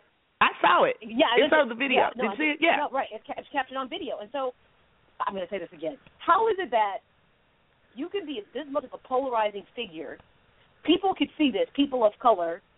How is it that I, know the argument where you don't think that there are people that are racist that support, you know, Hillary Clinton or Bernie Sanders or so on and so forth? Probably, but the difference is they're not going to behave like that. Right. Right. It's And I'm beha- Confused. I'm confused. I'm confused. Uh, My question was, and I guess you can go anywhere you want to, but see, I stay away from things like that. I don't like going places that I know I'm not going to be welcome and it's going to cause that kind of thing. I'm like, what were you doing there in the first place? Like that was my whole question. Like, what were you doing at the Trump rally in the first place? For what? I mean, I just I'm just trying to Well, figure out like what were we what for what for what what were you there for? I mean, if you were there to antagonize these people because you're not a Trump supporter, if you're a Trump supporter, okay, I get it, but it doesn't seem like like I've seen a couple black people that are Trump supporters and they didn't get pushed around. So were you there to antagonize or what are you doing that for? See, stay away from that kind of nonsense. I I don't know, but they said that she was, you know, shoved, called the N word, Well- and then got kicked out. But the my question is, Yeah. Were you were you there? Like you said, were you antagonizing? Were you like, you suck, get off, you you're bad, or were you a supporter? Because it just seems so odd that if you were a supporter, not that people have not been known to do things that are inappropriate, but it doesn't make any sense to me. she wasn't a Trump supporter. So she you know, you were going there to be antagonist and I'm not saying she was yelling anything and she was probably just there, but I don't know why. I'm just trying to figure out why you don't go look for trouble. You understand what I mean? Not saying what they And, you did know, is right. I'm not saying that, but don't. Why would you even go there? You know, You and know? that's and here's the thing. Here's the awful truth of this. So it's it's now being saying, you know, first the video came out and what you thought was she was just like a Trump supporter who was being mistreated. Now to only find No. out potentially she was part of the Black Lives Matter activist movement. Mhm. And you know, I guess I guess Trump supporters. You know, Trump said, "I'll throw you out." He said, "You're not going to come Yeah. in here and disrupt my rally Yeah. because you want to." So he's always said, Yeah. "I will not let you use this as a platform to act out and try to embarrass me." So, but now he's got his his supporters are aligned. with people. So Yeah. this, this article that I picked up was um, an individual who's part of the Traditionalist Workers Party. His name is Matthew Heimbach, and it's interesting. He took to Twitter, as everybody does, and he said it's funny how BLM, Black Lives Matter, comes to a Trump event to fight, starts the fight, and loses the fight, but plays big victim to the media, and it's hashtag Loser Lives. And I, this, this is another one of those things I'm going to say. This is not where your focus needs to be if your Black Lives Matter. You really Right. have bigger fish to fly from. Thank you. And remember what your focus of your movement was. It wasn't about Trump. Initially, you were focusing on police brutality and a police culture around this country that's gone awry. So I would even ask as a person, why would you walk into this situation that you know will be volatile? They're waiting for you Yes. to show up, assuming that you're going to get any real type of positive press from this. Now, mind you, the guy Matthew Heimbach um, leaves something to be desired because he is an activist at Towson University, and there's a picture of him with three other white guys that say white student unions were back. This gets back to how polarizing this has gotten with Trump, how Yes. racism, not that it ever went anywhere, but it has resurfaced in a way that I find sickening. I, it's never going to go anywhere because it's part of the American fabric. But the fact that we have an entirely new young generation that now has been indoctrinated into this is sad, which means our progress has now been set back what 50 years, if Yes. not more than that. Absolutely, it has. Absolutely, And it just has. and it breaks and it breaks my heart as a country that the very thing that makes us so amazing is the very thing that tears Mhm. us apart. But I also Right. don't like the fact that, like I said, this video was being sold, and I went to a Trump rally, and all of a sudden I was instantly victimized. That's why people. This is why Black Lives Matter comes under scrutiny. This is exactly why. That's the awful truth. Stick to what your agenda is, and all these people you've got who you cannot keep within the right scope of your, you know, what your agenda is, you need to get rid of it. Um, they need to find out a way to literally make sure you're licensed and sanctioned before you start saying Black Lives Matter. Because it's stuff like this, Nikki, that totally discredits them and makes no one want to listen to what they have to say. And there was no reason for it. I mean, the Trump rally is not. So you're going to go there and yell out what and start all for what? Like it. it's counterproductive. I'm like, you're not accomplishing anything. You're really, really not. And it's like going to a Klan rally and then somebody setting you on fire and you like, hell, fire. Like, what would you go there? That's right. what they do. Why would you go there? You that's what they do. It's your so dumb. Stay in your lane. They- That's what I'm saying. Why are you going someplace if you're not like-minded? If you're not there to support Trump, um, Right. Unless you're about to be in a group of other people um, that also feel that way, why would you risk that? And to me, this was kind of you know throw fuel on the fire. Like, oh, here's this woman Right. then we're pushing around. And though they should have known better, I do believe that Right. I'm not I'm not going to give the Trump supporters a pass, and Trump should say, look, that's No. cool right now. That was People wrong. are questioning his his his his, his kind of stance on the KKK, and though he's trying to disavow them, to me, when you allow this kind of behavior to happen at your rally, you may disavow Correct. them in front of us, but behind closed doors, everyone still feels that you support that behavior. Because my thing is this: as those supporters, what he needs to say is, look. I don't have a problem with you asking somebody to leave who doesn't believe in what we believe, but I need you to be respectful because you become a reflection of me. And if you're trying to buy what I'm saying, I don't want that kind of behavior. That's not what Right. I'm trying to facilitate. No, I you may be a racist behind closed doors, but he needs to reel it in as well and say that's Mhm. not acceptable. He did say you will be escorted out if you come to my rally being willy nilly, and he has stuck true to that. But his supporters, why do I have to be the N word? I'm just confused about that. Why can't it be if you don't support Trump, get out of here? Well, There you know the the truth is going to come rise to this. If I go to a Trump rally, if I don't hear the N word, I will be shocked and appalled. I would be shocked and appalled if I didn't hear it. I expect to hear it when I go there, and if I'm there and then I'm acting out and I'm not supporting Trump, I'm gonna be the N word all day long, and then, and I'm gonna be like shocked about it. Come on, we got to stop this. This this is ridiculous. We have to stop this nonsense. It is. It is. So once again, you know, you have where you where you think where there's smoke, there's fire, and really, folks, Yeah. smoke. And I'm just I'm disappointed that once again, Black Lives Matter has lost their focus. They don't know what they're supposed to be doing, and this is exactly why when people ask me, "Do you support Black Lives Matter?" I said, from an intrinsic view of what they would like to, what they stand for about police brutality against Black lives being extinguished so easily. Yes, I I support do the statement. that. But Yes. all this other extra stuff they're doing, absolutely Nope. not. It's not my cup of tea. Not my cup of tea. Don't don't like half the stuff they do. I'm all about peaceful protest. But when you start doing stuff like this, I'm not on board with it. So hence, I have a hard time aligning myself with somebody who I feel like they're too fragmented. They have no real direction and no leadership. And to me, that's a problem. I can't go with it. All right. That is a matter of the awful truth. How it stands. All right, the first hour is in the books. We're going to take another break and come back and kick off the second hour with the fringe. Those hot topics and headlines that are trending, just maybe not in your timeline. A couple stories that if you're about to take flight, you might do it with a little apprehension. Drones have now become dangerous, as well as your flight attendants are losing it and are trying to set fire in the plane. God. Not that I'm trying to scare you before you go on your trip, but anyway, sit tight. We'll be right back. Featuring Eating with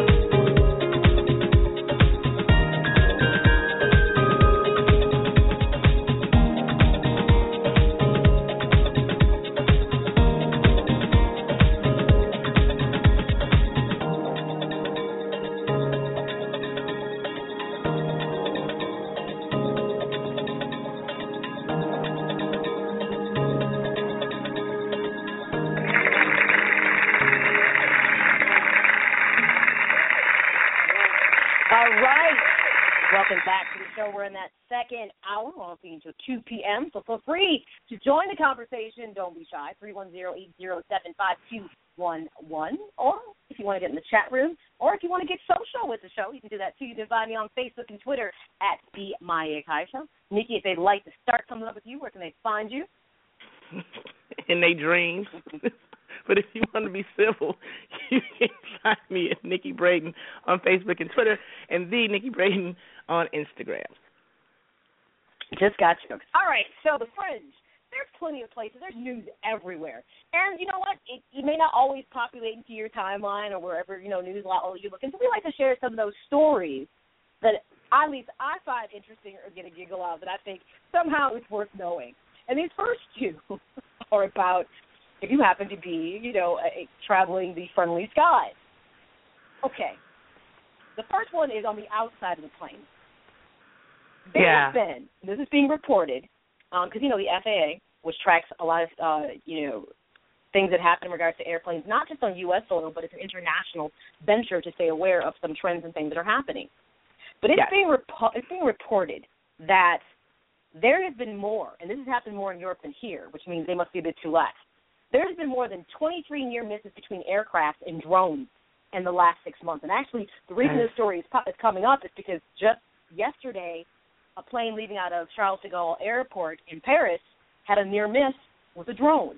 Not yes. not not actually once it was in flight. So technically, the drone was in what was supposed to be the no-fly zone. Around airports, there are no-fly zones for like drones and things like that. Right. So this drone was in the no-fly zone, and this plane, which is pretty much almost at its altitude, was getting up to its altitude, encounters this drone and had to do an evasive maneuver to miss the drone. So my first thought was this: airplane versus drone. I was like, how come the plane doesn't win? I'm like, oh wait, if that sucker gets into the engine, gets in the now engine, we got a problem. yeah. If it sucks up into your engine and airplane yeah, versus drone. yeah, like, no, no yeah. problem. I'm like, oh wait, but if it happens to fly into one of the engines. Now we got a problem. Yes. And I was like, here's Yes. what I don't understand. And see, you hate to feel like you don't want to tell people what to do. Why do you have a drone, and why are you messing around with airplanes? There are more than 200 lives on an aircraft. Who thinks that's funny? Why is that entertaining to people, Nikki? I don't understand it. I don't I don't know if they I don't think if people get the the gravity of it or I or you know, you understand what I mean. I don't even think if people really realize how much that no fly zone and how much interference you can cause and how dangerous that is. I don't know because maybe people do think like you airplane versus drone who's going to win, but I'm like the gravity of that is a lot of things can go wrong and you just can't be in a plane swerving willy-nilly. Like it's not like you're in the car you're like, "Oh, a duck," and you swerve. You just can't swerve a big jet like that. Let me just, you if you want to know how easy, how it's not easy to make an evasive maneuver in a plane, if you did not see the movie Flight, which right to this day I was like, wow. I yeah, know it was made up, yeah, but that just goes to show you when you have to do planes. These are massive. They weigh tons. They weigh tons. It's not something like you said. Right. You can just swerve to the left, swerve to the right. right. No, You can't do so that. I understand why people are messing around. And you know another issue they have besides just drones, and this happened in New York. Like I want to say August, September, people were using those. They're they're called laser beams, the red beam lights, right. and they found in proximities that were close to the airports around New York, people were beaming them at airplanes. That See, and they can't flight. see. You can't. And the pilots were saying it was actually disruptive and causing a problem. And I was like, You can't how, see. I was like, wait a minute. I was like, how powerful are these laser beams, and why are we selling them to people? See, this is why I say people want to talk about freedom and not infringing on people's rights, but then when you give people something like maybe people don't need drones because what do you need a drone for? What do you need a drone for? I, What are you doing with it? What are you doing with it? I don't know. that Either you're a peeping tom, you're doing surveillance. Right. So I'm asking you a question. Why do people need drones when it's all said and done? What, are you going to drop off your homework at school in your drone? No. There's no reason for this. And because apparently people don't know what to do with them, it's like them damn hover boards that are blowing up. Take them off the market because you know what? You want people to do the right thing, but when you start endangering 200 plus people's lives because you don't seem to understand the gravity of your action, there's a way to fix that. Just don't sell it. And, and I mean, I don't know what I don't know what to do. This is what keeps us in business. Every time a drone flies in front of the plane, this is what keeps me in my Gucci boots. I don't want nobody to die from it, but when people do foolishness like this, this keeps me. I'm telling you. so I'm on the fence with this one. No, I really I don't want anybody to die. But every time some foolishness and laser beams happen, seriously, and it happens all of the. This happens more than you could know. I'm telling you, this keeps them in business. I'm serious. So this happens They're more than you will ever know. Yeah, a lot. And it started A back, lot. It started back in October of, of last year up until coming of this year. There's already been more than Mhm. 23 near misses around the world. Yes. And I'm like, come on, people, this isn't funny. There are people's lives that could. If Yes. that drone, like you said, gets into the engine, and all of a sudden, and, and what's interesting is so with drones, when you get a drone, you're supposed to actually register it. They said the Right. registration fee is like ten bucks or something. So they know who has it. But trust me, there are probably tons of unsanctioned drones Oh. just flying around. Because you got people. If I got bad intentions, I'm probably not going to register the drone, which then makes me feel like of course. if you don't register that drone at the point of origin, seriously, it's not going to get done. So a lot of people are. There, if there's more than they would say, there's more than 350,000 registered drones around the world. If there's 350,000 registered drones, there's probably 350,000 that aren't registered. Seriously. Unreg- right. So just Correct. Just Like no, guns. So that's It's just like guns. Right, exactly. It's it's not foolproof. And remember the guy just um we talked about this in the fall of last year who had made the gun he had put he had mounted the gun on the drone. Yes. Remember that? On the like, know drone. I mean? Yes. Mhm. This is why I was like, maybe we just don't need to let people have this. I said because I know it's wrong. You might feel like it's infringing on people's rights, but people just don't know what to do with stuff. I'm serious. It's like there's nothing funny. If it was a child, I'd be like, okay, dumb child. But these are adults that are doing this kind of stuff. Of I'm course. like, this isn't funny. I mean, imagine the panic you are. You find out you have a plane. We almost had a near miss. What do you mean we almost had a near miss? A drone. A Now I'm drone. pissed off. Yeah. Now I'm pissed off. Yeah. Okay. And they were saying that drones are supposed to have this GPS chipping in them that it's supposed to prevent them from being able to fly to the altitude that this drone did. But you know what this That means? was my you question. tech, that was my question. You get these tech savvy people, Nikki, who can break open a Right. drone and can manipulate Right. stuff like that. I mean, we've got look, we've got some brilliant people in the world. It's sad they want to use their, bril- their brilliance to do something bad most of the time. Don't worry, the government's Yeah. them because they're not turn around and give somebody like that a job. But you know, you've got somebody who can work around that. I mean, so I was like, that's not a that's not a safety net. So my thing is, if we cannot put in different, I guess you could say, things that are going to make it safer for people to have drones, then maybe we just shouldn't sell them because what will happen is somebody will modify it, they'll change the programming on it, and use it to how they want to do it. And I just have a problem with this. It's, it's one thing if it's in your backyard. It's different when you're like trying to be funny with major aircraft. It's not cool. Right. It's not cool. Not cool. I That's originally thought drones were for military purposes only, and then I was like, how did the man next door get get a drone? At first, I They thought it was like for I'm They like, were. how did how did devil you get a drone? Like, my, why does my neighbor have a drone? Like, how did this happen? I was like, this is supposed to be for military personnel only. But as there's lots of different technology that starts out with a military intention, but eventually does grow into the general populace. And for whatever reason, people thought drones were entertaining. Right? I was like, just use those little airplanes you can fly. Isn't that good enough? Why do you need a drone? Right. What happened to the little? I don't know. The remote airplanes. They they flew. Yes. So In helicopters, yes. Obviously, Mhm. they they had limited capacity of what they could do, which was probably the right idea. Because now you see when you Right. expand the possibility, how the human mind goes off into left field. You know what I mean? hmm I don't know. I agree. So if that's not enough to feel like on the outside of the aircraft there are those impending dangers and drones. You got to worry about the inside too. Now you we got to now worry about the you got you got passengers wiling out. Remember we had a lady who punched the stewardess, a person Yes. who punched the passenger. You got people. Didn't all pee on another guy? He did he pee They on somebody on the plane? Yes. yes. You got you got all these issues caught up. You get you know more than what is it fifty? What is it fifty? Whatever it is, fifty thousand feet in the air, whatever fifty five thousand feet. And Yeah.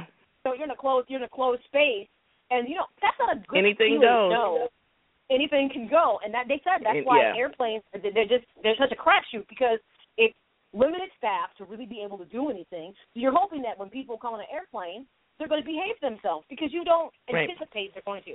So imagine it's bad enough you got to worry about passengers being in left field.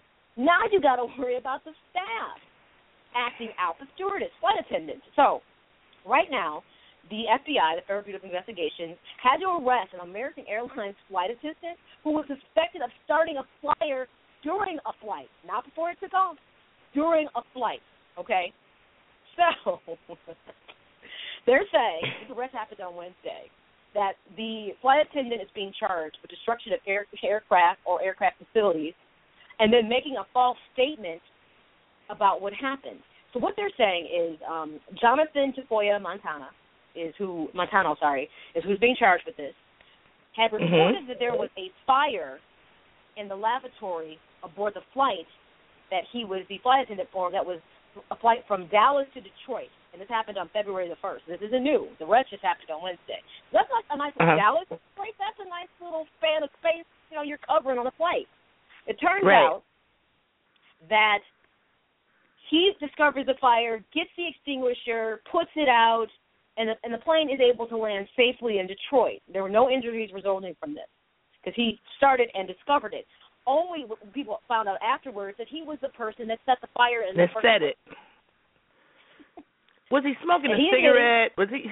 No, he admit no, no, he admitted that he took a He just set the lighter plane on fire.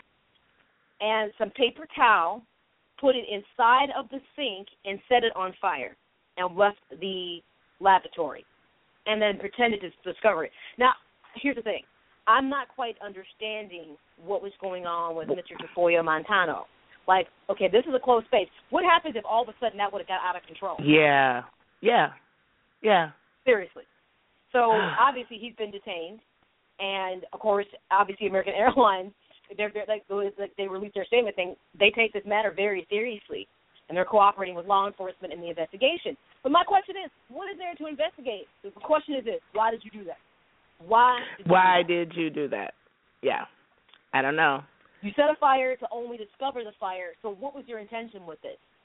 Were you try- did you need to be a hero? Are you a pyromaniac? What? What's going on? And on? why are you flying? I don't know, but this is gonna keep me in business. Thank you, Mister Toyfoya Montano. Thank you. Y'all just keep rolling it in. keep. Thank telling you. you look at this and you're just like, Jesus. You're like, you know, I don't have a problem with flying, but now I- I'm telling you, I- and this is bad. I have nervous.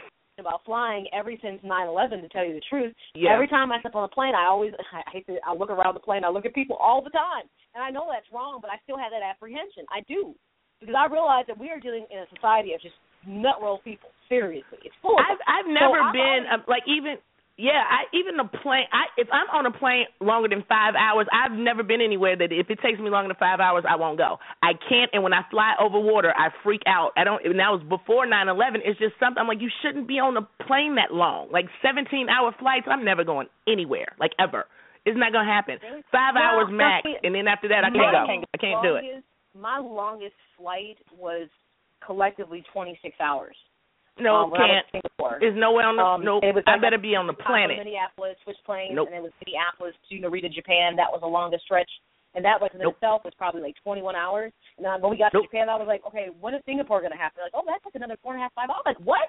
That was my longest flight, and I have to say that took a toll on me. I was like, okay, um, You know. um, this, is a long time to be this little tube. And granted, you know, it was one of their large. It was one of those. I tell you what, I will say this. I don't care I would encourage anybody if you have a long flight, one look at look at the carrier. You want those nice carriers like British Airways that have like little sleeping beds, and you also want to be in first class if you don't have that. Because being honestly Yeah. being coach on a long flights, it sucks, and that's coming from a short.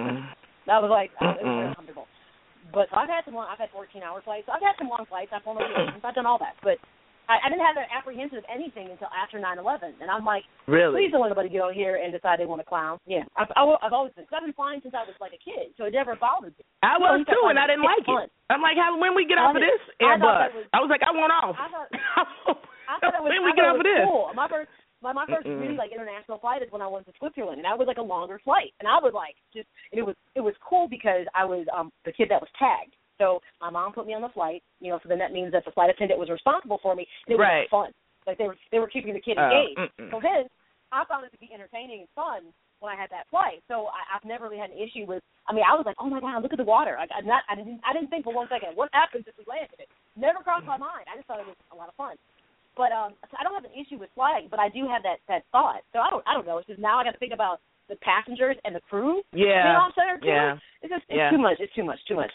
A final story in the fringe, and I don't, I just don't know how I feel about this. You've got Ashley Graham making historical things, obviously being a full size model.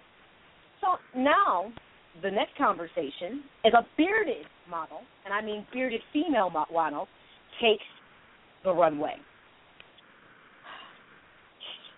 I don't know how I feel about this. I know I don't either. I I've seen okay.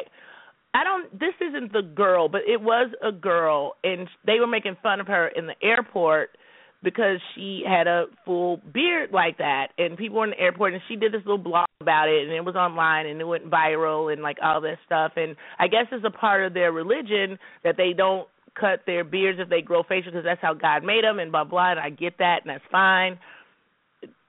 That's fine. Okay, next. I can't. Um, no, that's fine. I mean- And whatever it is, that's fine.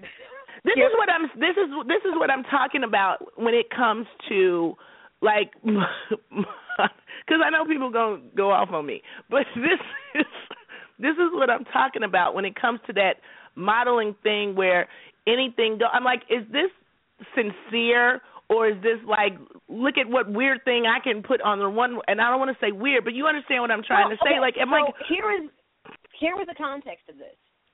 This happened last week. Her name is Harnaam Cure Carr. I'm not sure how you say her last name. Mar Carr, different name.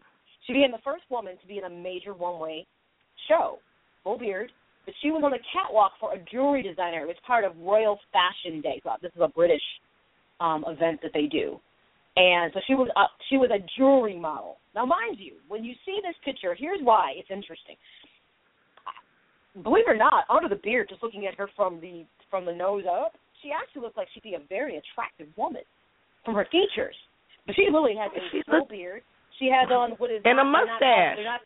It's not called. It's not called turbans, but it's a, it it looks like that.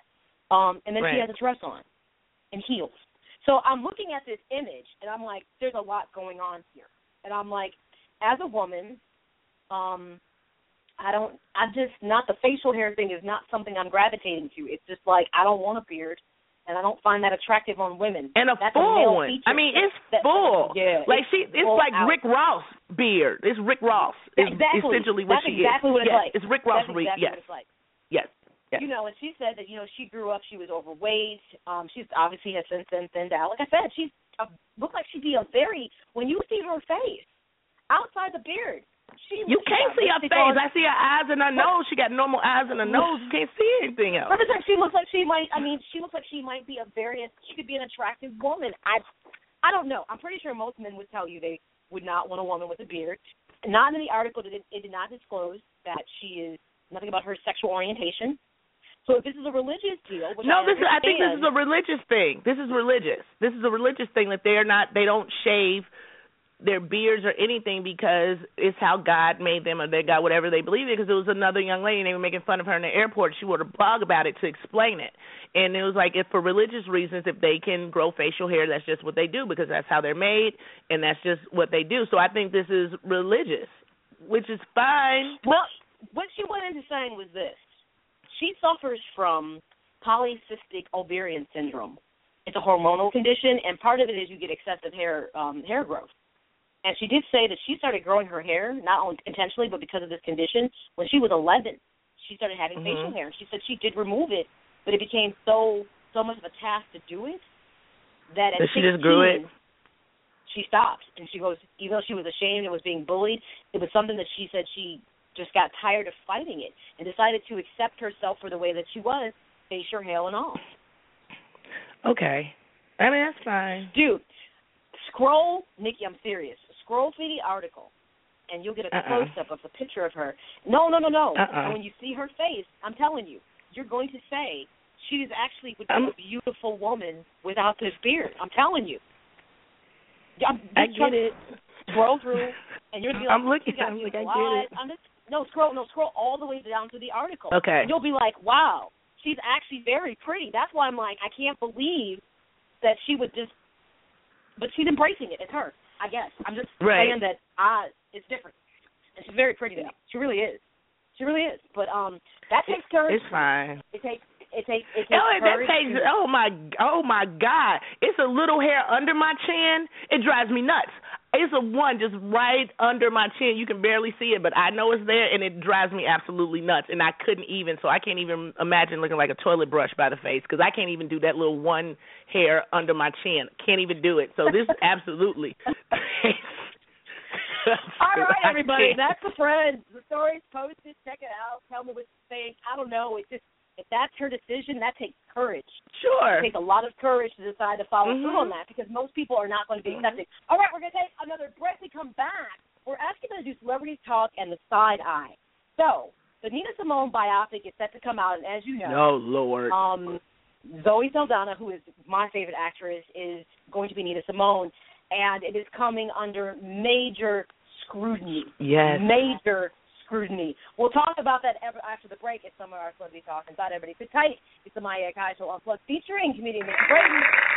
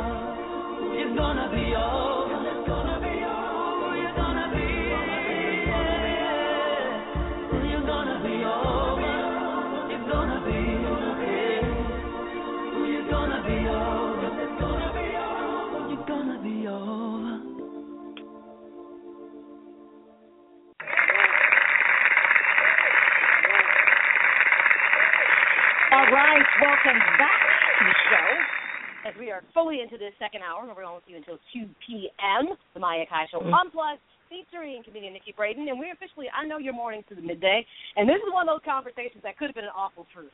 Because this is really bothering me, Nikki. I'll be curious your Okay. opinion. One zero eight zero seven five two one one. Chat room's open, and you know where to find us on social media. Okay, so I remember when it was announced probably more than two two years ago or so that Zoe Saldana was cast to play Nina Simone in a biopic entitled Nina. Now, a lot of people had an issue with it because of her ethnicity, um, her good looks, the complexion of her skin, even Simone's family, particularly her daughter, actress Simone Kelly, which I didn't even know she had a daughter that was an actress. Um, probably wanted the role herself. That's, That's a slap in the face. That's a slap Um, in the but- face. um, because uh, they they really because of the backlash, everybody thought that this film was going to be shelved, that it wouldn't make it out. And actually, I had gotten to a point where I didn't think it would make it out either. Well, it's being Right. announced. Here's what's interesting though, but it'll be in it'll be in theaters, select theaters, but it's also going to be available on video on demand and digital HD come April 22nd. So it sounds like it's going to have a short run in theaters, probably select theaters, and then it's going right to video on demand. So the film was written and directed by Cynthia Mort. Um, you know, Mike Epps is in it. It has other, you know, um, David Oyelowo is in it. It's got other people in this film. But Sure. it seems like people are really upset that they cast Zoe Saldana in it. And it's interesting, since the release date has been put out, it's now kind of brought it back to the forefront to people. And the things that Right. I have read posted on social media. Oh, people went so, in. This is so ignorant, saying, you know, how could they cast her as lead role as Nina Simone? She's an iconic artist and activist. Um, they thought it was peculiar that she would be that she would be selected, and I'm just like, okay. Last time I checked, and maybe I'm being biased because I like Zoe Saldana, I really do. So I maybe like I'm her. I being think- yeah, no, I like her. I'm being biased. You know, like and you, if you don't know her, I, if I had hard to believe she was like in Avatar was probably her Avatar. biggest role, followed by Star Trek, and then she was in Guardians of the Galaxy. If you if you don't do those kind of movies, she was in Drumline. Um, so you know she's been in a, a good mixture of movies overall. And ori- originally she came into Hollywood as she's a trained formal dancer actually, um, Mhm. ballet. So that's really how she kind of broke into a, a movie that was called Center Stage, what was about dancing, and that's where I first came to know her. I was like, oh, good dancer, um, very talented girl. But I'm bothered because people are questioning things, Nikki, like about her complexion, that she's not black enough. If I hear that one more time, I'm to throw up. I'm like, this is not acting is the portrayal of a character. Now, if she does a bad job, then I think you have a right to nail her to the wall. But if she goes and does a solid, solid, a solid job on it, why is she being criticized on appearance? She is brown. Okay, she's not as dark as Nina Simone. Okay, and you're right, her hair is finer. But why is she being demonized for that?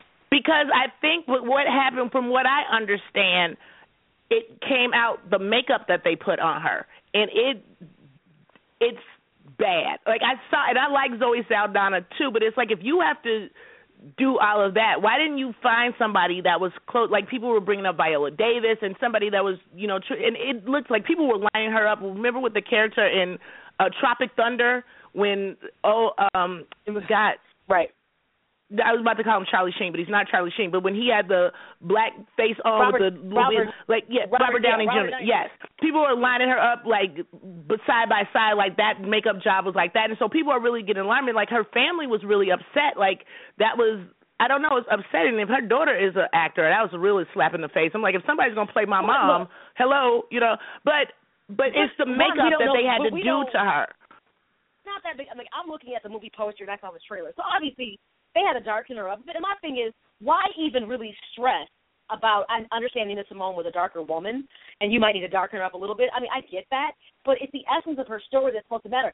For what it's worth, Denzel Washington was not as fair as Malcolm X, and nobody got all sorts about it. Because he, He looked look- like him. I mean, they didn't. They didn't. They didn't lighten him. I mean, they didn't alter. Like she, they altered her with like makeup and like put like cosmetic. Like Miss Doubtfire, like plastic. They did that to her face and then darkened her up. And people like, why didn't you just find somebody that looked like Lauryn Hill? People were saying like there are people that could have played this. Why her? And then you have to make my mom. You have to make my mom look like a clown almost. Like why? Like it's the Well, imagery it that goes like- with it. I think that people are so upset about. It looks like they corrected that because what I've seen, it's she doesn't look like the stuff that I've seen now. So they probably corrected it, and they were, you know what? They were probably overstating. They were probably too sensitive to the idea of physical features, and they That's probably what- made that mistake when they should have been focused on the essence of the story. Right. Because if she tells Sure. her story right, that's what sometimes if a person delivers an excellent performance, you'll forget about what they look like. You'll Oh, like, yeah. yeah, that's right, Yeah, you whatever. will. So to me, I I think when they went into this project, they probably were focusing too much on that. Exactly. Shouldn't have been Right. the focal point. They should have stayed true to the essence of what the story is. And I think they probably came back around to it because I'm seeing other stuff and she doesn't look like that. I mean, let's be honest. Zoe Down is very thin. I mean, she's gonna probably put, put a little bit more weight on since she's had her had her twins. But you know, she's definitely you know not typical in regards to form. And she's even spoke to that in her career that you know, growing up, how people would would tease her about being tall and being lanky because Yeah, that's not right. you know what what you were what you were supposed to look like. She's had her own struggles with that. I'm just more interested in the performance. I don't give a shit about of a person. No, she's not Nina Simone. It's about delivering the performance. And I'm like, if she does a good job, that's what that's what really matters. But I was just disappointed that people were like saying things like she's just not dark enough. Not so much that you know people didn't you know like her makeup. They were just bashing her like you know that's always a down a pick as Nina Simone looks like blackface. Um, and I get it. They did a bad makeup job, and they should have not. They did so a horrible makeup job. you know, but I'm just I'm just disappointed in that fact that but when I heard people make comments about her color, like her features aren't good enough. The problem is, Nikki, we do that to each other all the time, even when we're not playing a role. Yeah. And that bothers me. I I I absolutely get it. I understand it. I'm part of the community, and I think that the problem, and you know, anytime that you have a lighter skin, and Zoe Saldana, she's not Alicia Keys light, but you know, she's not Viola Davis or Nina Simone dark, and so anytime you take somebody like that with the fine hair and everything, that's already under scrutiny, and then you have to darken it up and nappy it up. People are gonna have a problem with that. Like that's the issue. That's the real underlying issue. I just said it. If you got to darken and nappy her up, then why did you even get her in the first place? And that's why people are mad. And that's that's why. Mm, that's it. So people had an issue with her in the first place. So, and that's the reason. It's sad.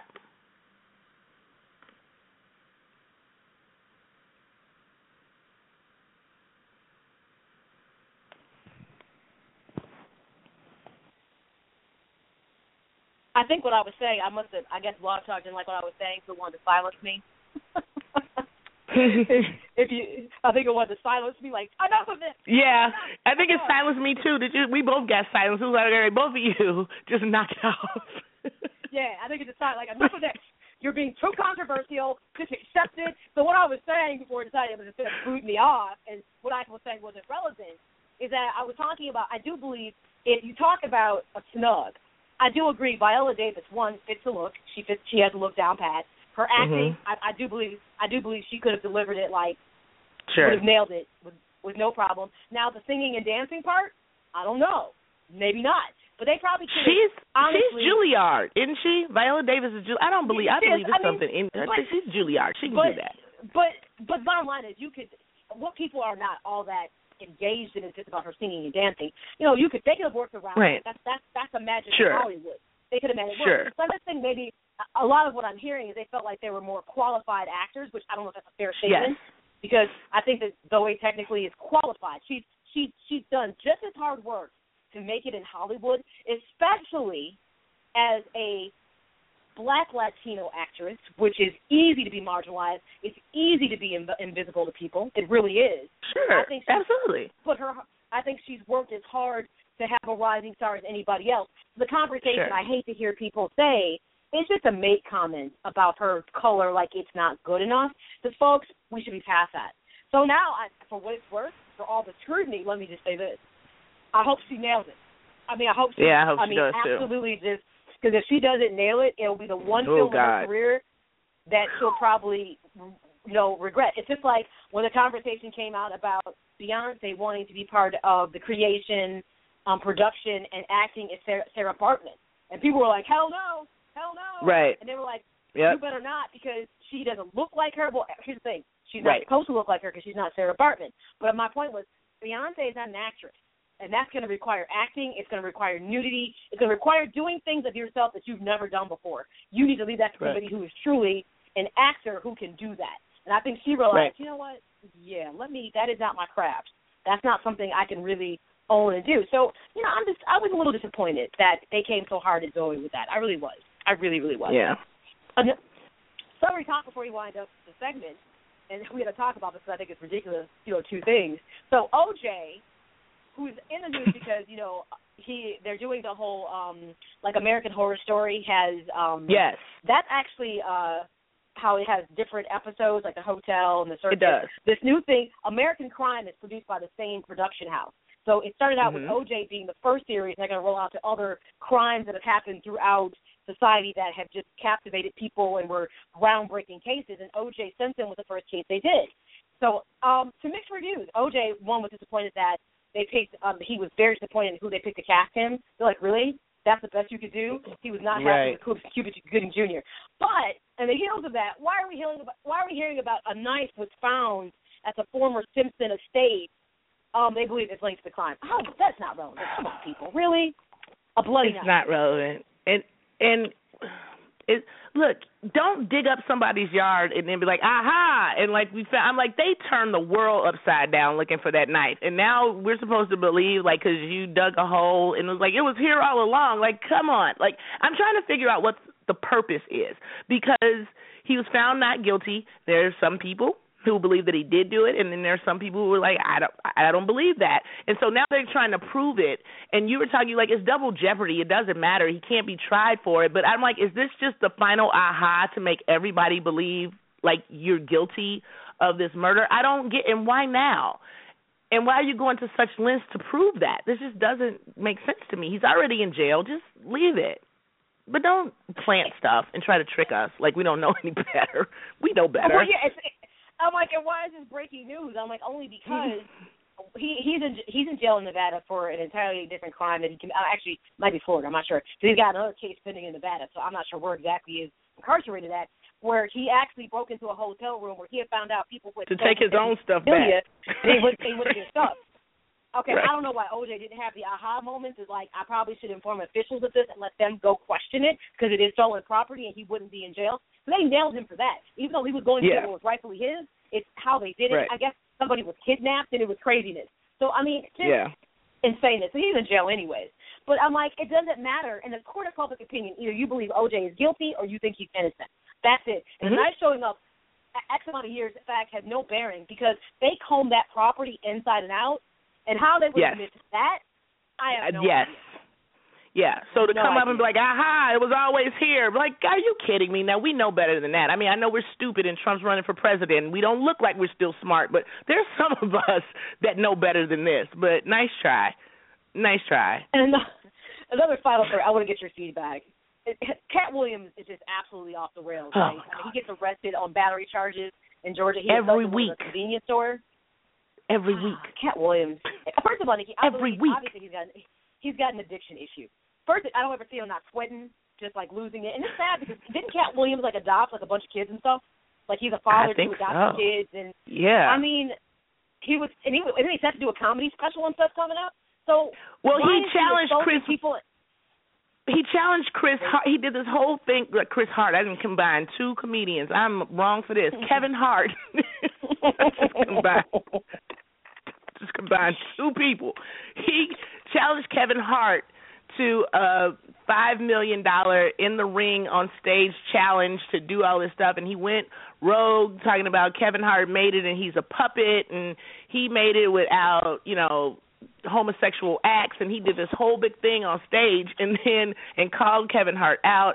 And then the next day he's like arrested again. And I was like, "See, karma, I don't understand like it or not, like Kevin Hart or not, and a lot of comedians they do get jealous because it's like, okay, you own when you get to a certain point of Kevin Hart status, people get bitter about that, and it's hard not to show that.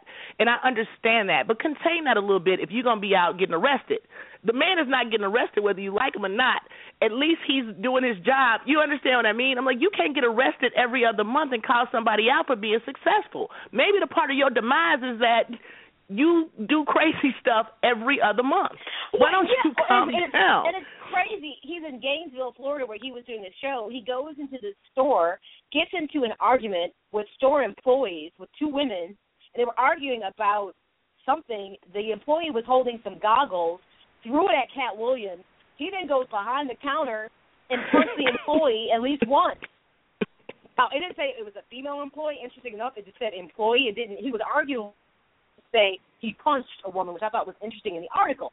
I'm like, she threw something at you. It didn't hurt you, but you assaulting somebody, they're coming for you, Katt Williams. Are you kidding me? Yeah, yeah. I don't know. And I'm like, you don't God get it by her. Now. I'm like, you don't get it by now. And I'm like, part of your, I don't, I don't understand. But the thing that everybody was saying, karma, is because he just did, went on this whole entire rant about Kevin Hart last week, and about how he just a whole rant on stage just went off on him and challenged him to a whole kind of comedy thing and whatever, and then goes out and do something foolish like that. So I'm like, well, doesn't actually put you in the best light and give you room to talk much, but there you go. He tried to throw the I don't know. shade, and then that's what happened. He he needs some major intervention because he is absolutely just. Yeah. All right. Well, hey, that's some celebrity talk. Hey, the lead. We're down to our final segment of the show. We'll take another break and come back with it's Nikki's Cream of the Crop because it's Friday. Everybody sit tight. We'll be right back.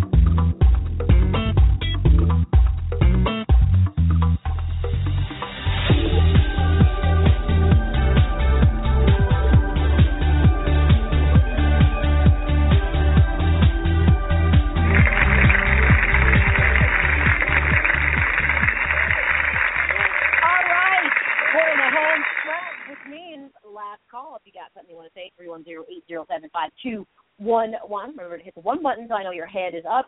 Of course, the chat room's open, and you know how to get social with the show. So it's Friday, which means it's time to get in the know with Cream of the Crop with Nikki, where she tells and shares something with you that's worthy knowledge to know. So what do you have in store for us today, Nikki?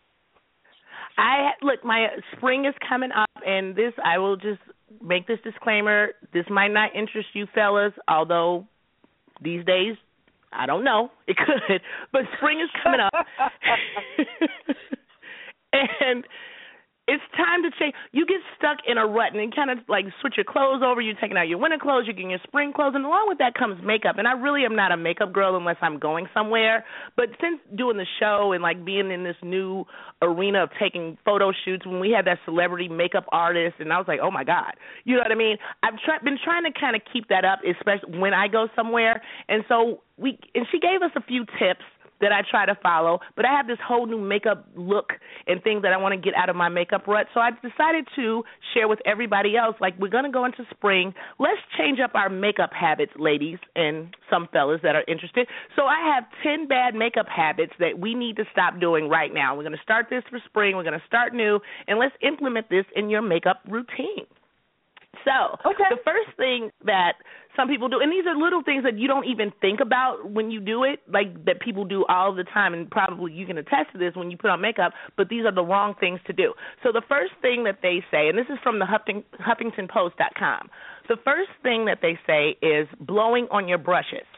And this is one thing, we've all done it. You swipe your brush a little too heavily into the product, and then thoughtlessly you blow on the bristles to get rid of the excess. It's almost like you were taught this technique. Unfortunately, blowing on brushes creates a playground for bacteria growth. The bacteria can build and build with each innocent blow and then transfer to your pores to promote unsightly breakouts. Instead of blowing, try tapping your brush against your arm, a compact, or the edge of your counter or vanity. You'll get the same result you're used to without the bacteria. Okay. I So- never thought about that. Okay, that makes sense. Yeah, I know. Blowing on your brush. Number two, this is something simple I know that people don't do. Not cleaning your brushes. You know after some time the bristles of your brushes start to get stiffer and clump together or fall out or stick to your skin. That's probably because you're not cleaning your brushes enough.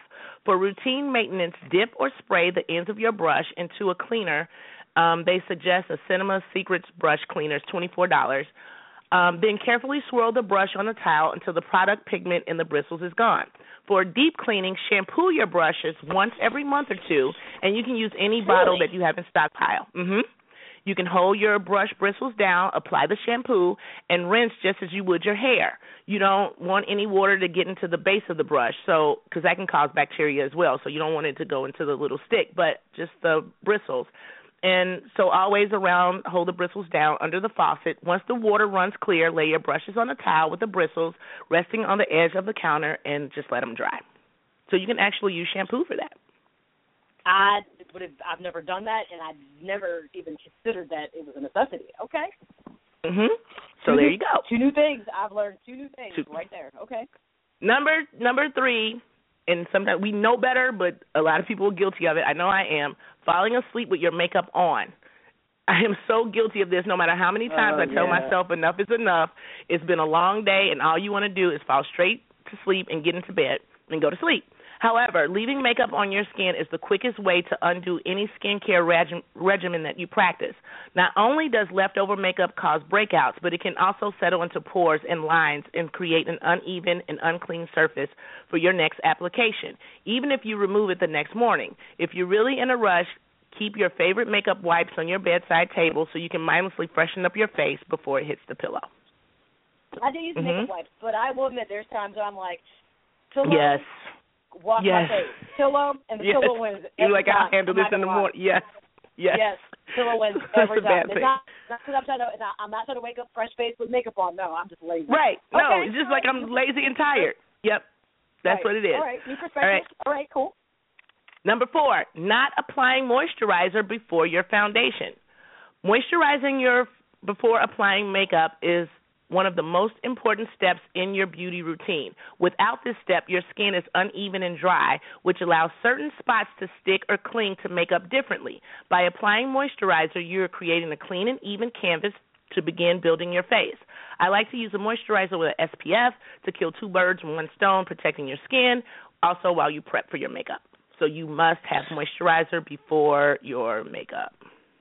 Okay, that's one thing I will say. I actually I do that, and I do always want to use it one that has SPF in it. So I I'm on point. Mhm. I am doing at least one thing right on the list so far. Okay. Number five, matching your eyeshadow to your outfit. Ooh. This was your favorite thing to do in high school, but times have changed and the whole matchy matchy I cannot stop laughing. This is hilarious. The whole matchy matchy look signals that you may be in a makeup a, you may be a makeup newbie. Instead of matching your shadow to your dress, try choosing the shade that suits your eye color. Create contrast to make your eyes pop by choosing the shade on the opposite side of the color wheel. For instance, green eyes look beautiful in bronzes and coppers. Blue eyes love warm shades of orange and brown, and brown eyes tend to pop with a cool undertone colors and taupes. I have brown eyes. I generally stick to that taupe kind of warm area. I don't go crazy because I, I just, first of all, I don't really like makeup, but I was like, I don't want to look like I'm on RuPaul's Drag Race, so I kind of keep my eyes and tone it down. So I really get scared to go ham in there. People be drawing cat corners and all that. I was like, see, I can't do all that because that scares me. I'll get a little funky. I've always wanted to match the eye color. I've always done that. And I will get funky. Like I'll wear like blues and greens and purple. Yeah, I, I'll do I that. can't. I, I I I will do that. I will do bold eyeliner. Um um I'm I'm obsessed with the cat eye thing. So I will I will Yeah. do bold bold looks. I'm not afraid to do that. But I, I've never really matched I'm- my clothes. I yeah, I've never done that. So I'm petrified about that. So I just stay in one general area and just leave it at that because I'm like, you don't look a fool if you do anything else. Um, all right, number six, using your hand to match foundation. You're browsing Mm. through your favorite makeup stands while attempting to find the right shade of foundation for your face. Your first instinct is to smudge foundation on the back of your hand to see if it matches your skin tone. The problem is foundation is going on your face, not your hand. Always spot Mhm. test foundation at at least two places on your face. The best spots are on your cheekbone, next to your ear, and along your jawline. You're more likely to find a complementary shade when you when you match these areas. I think this is more for drugstore. I don't get foundation in the drugstore. I just don't even play that. I go to a counter and I let the girl do it, and they always do my cheekbone. But I guess if you get foundation Right. in the drugstore, how else would you know?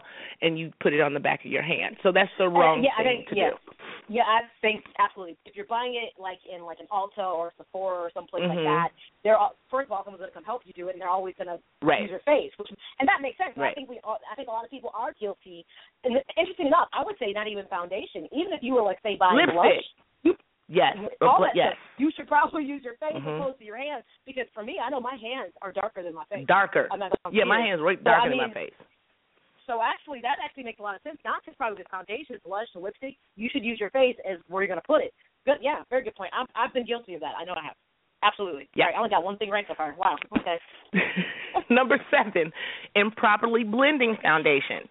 When going with the full facial foundation coverage, we often stop the application on our chin or jawline. The problem with this technique is that it often creates an illusion of makeup mask. People wonder why your face doesn't match your neck or even when you're wearing the proper foundation at all. To break this habit, always blend your foundation down your jawline into your neck, and you can use a bronzer on your neck and along your jawline around the edges of your face to create a more seamless foundation finish. So you know how some people like stop around your hairline and then you have that circle mask and your neck doesn't match. Yeah. You got to do the whole entire thing. Yeah, that's what that is. So don't do These that. are some. You know what? If you do your own makeup, these are actually some great tricks. And hey, even if you're a guy, if you have a, a daughter, you can seem really cool with some of this stuff. Just, just be careful. All right, keep going. Well, okay. Applying concealer without locking it in. You did it. You Ah. concealed those under eye circles and unsightly red bumps. Now onto foundation or eyeshadow, right? Wrong. Forgetting to lock in your concealer almost always leads to its most common problems creasing, cracking, pigment transfer, and sliding. All of these issues can be put to rest with a simple step of locking in your concealer. Always dust a light layer of translucent or packed powder over the areas you've concealed. This will also prevent your blushes or other colors from sticking to the still wet concealer spots. And what I do, I don't even do my concealer. You're supposed to actually remember the, that makeup artist told us she was phenomenal. She told us to put our eyeshadow on first, and Right. because it falls down on your. So you people usually don't do that. You're supposed to actually do your eyeshadow before you do everything Right. else. And I don't even do my Right. concealer and foundation. I do foundation then concealer on top because you just end up wiping it off. But anyway, if that's the way you're gonna go, at least lock it in if you're gonna put it on before your foundation. Wow. Okay, that's okay. Food for uh, thought on that. All right. Okay. Number nine, everybody does this. Pumping mascara to get more product. We often that's my joke. I love that. You love that joke. we Yeah. often Yeah. pump our mascara. We often pump our mascara wand into the tube in hopes that it'll pop out with more even pro- product on it. The truth is, pumping your mascara pushes more and more air into the tube, causing the product to dry out faster. This means that each time you pump, you create less product for your next application. Instead, gently swirl the wand inside of the container and just simply pull the wand out once and apply the coats of mascara that way. So, no more Okay. pumping, ladies. All right. And last but not least, number 10, and this is day, I, I think lip liner should come with a disclaimer because people don't know what they're doing with it. But using lip liner only to line the lip, just it's, like, don't buy this. It- How often do you ask your friend to keep an eye on your pout so your lipstick won't fade and leave with a harsh lip line?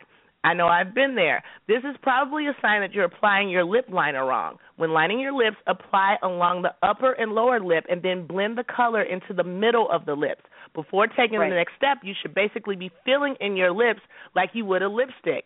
This will keep your lip more color even and natural and make your lips pop and it will allow the color to last longer. Yes, that makes now that I I got right. So out of the ten things, I do ten things right, two things right. That's it. All right, okay, you live there you All go. right, Good stuff. So that's All our right, well, 10. Guys, we go to the spring doing this makeup thing right. There you go. That's right. FYI, because it's spring, which means you should be changing out your Yes. colors to something that's Yes. more festive and fun. So yes, it's time to Yes. change your your your makeup. And here's some great tips when you start doing things to move forward. All right, I like it. Ten things to think about this weekend as you go to Sephora or Ulta and go buy some stuff. Okay, very good. All right, everybody, that's it for this show. We are all wrapped up. Hope you enjoyed everything. Remember, you can join us every Monday, Wednesday, and Friday from noon to 2 p.m. right here on Blog Talk Radio. If you miss any show, never fear. Always, you can come here to my homepage as well as the iTunes.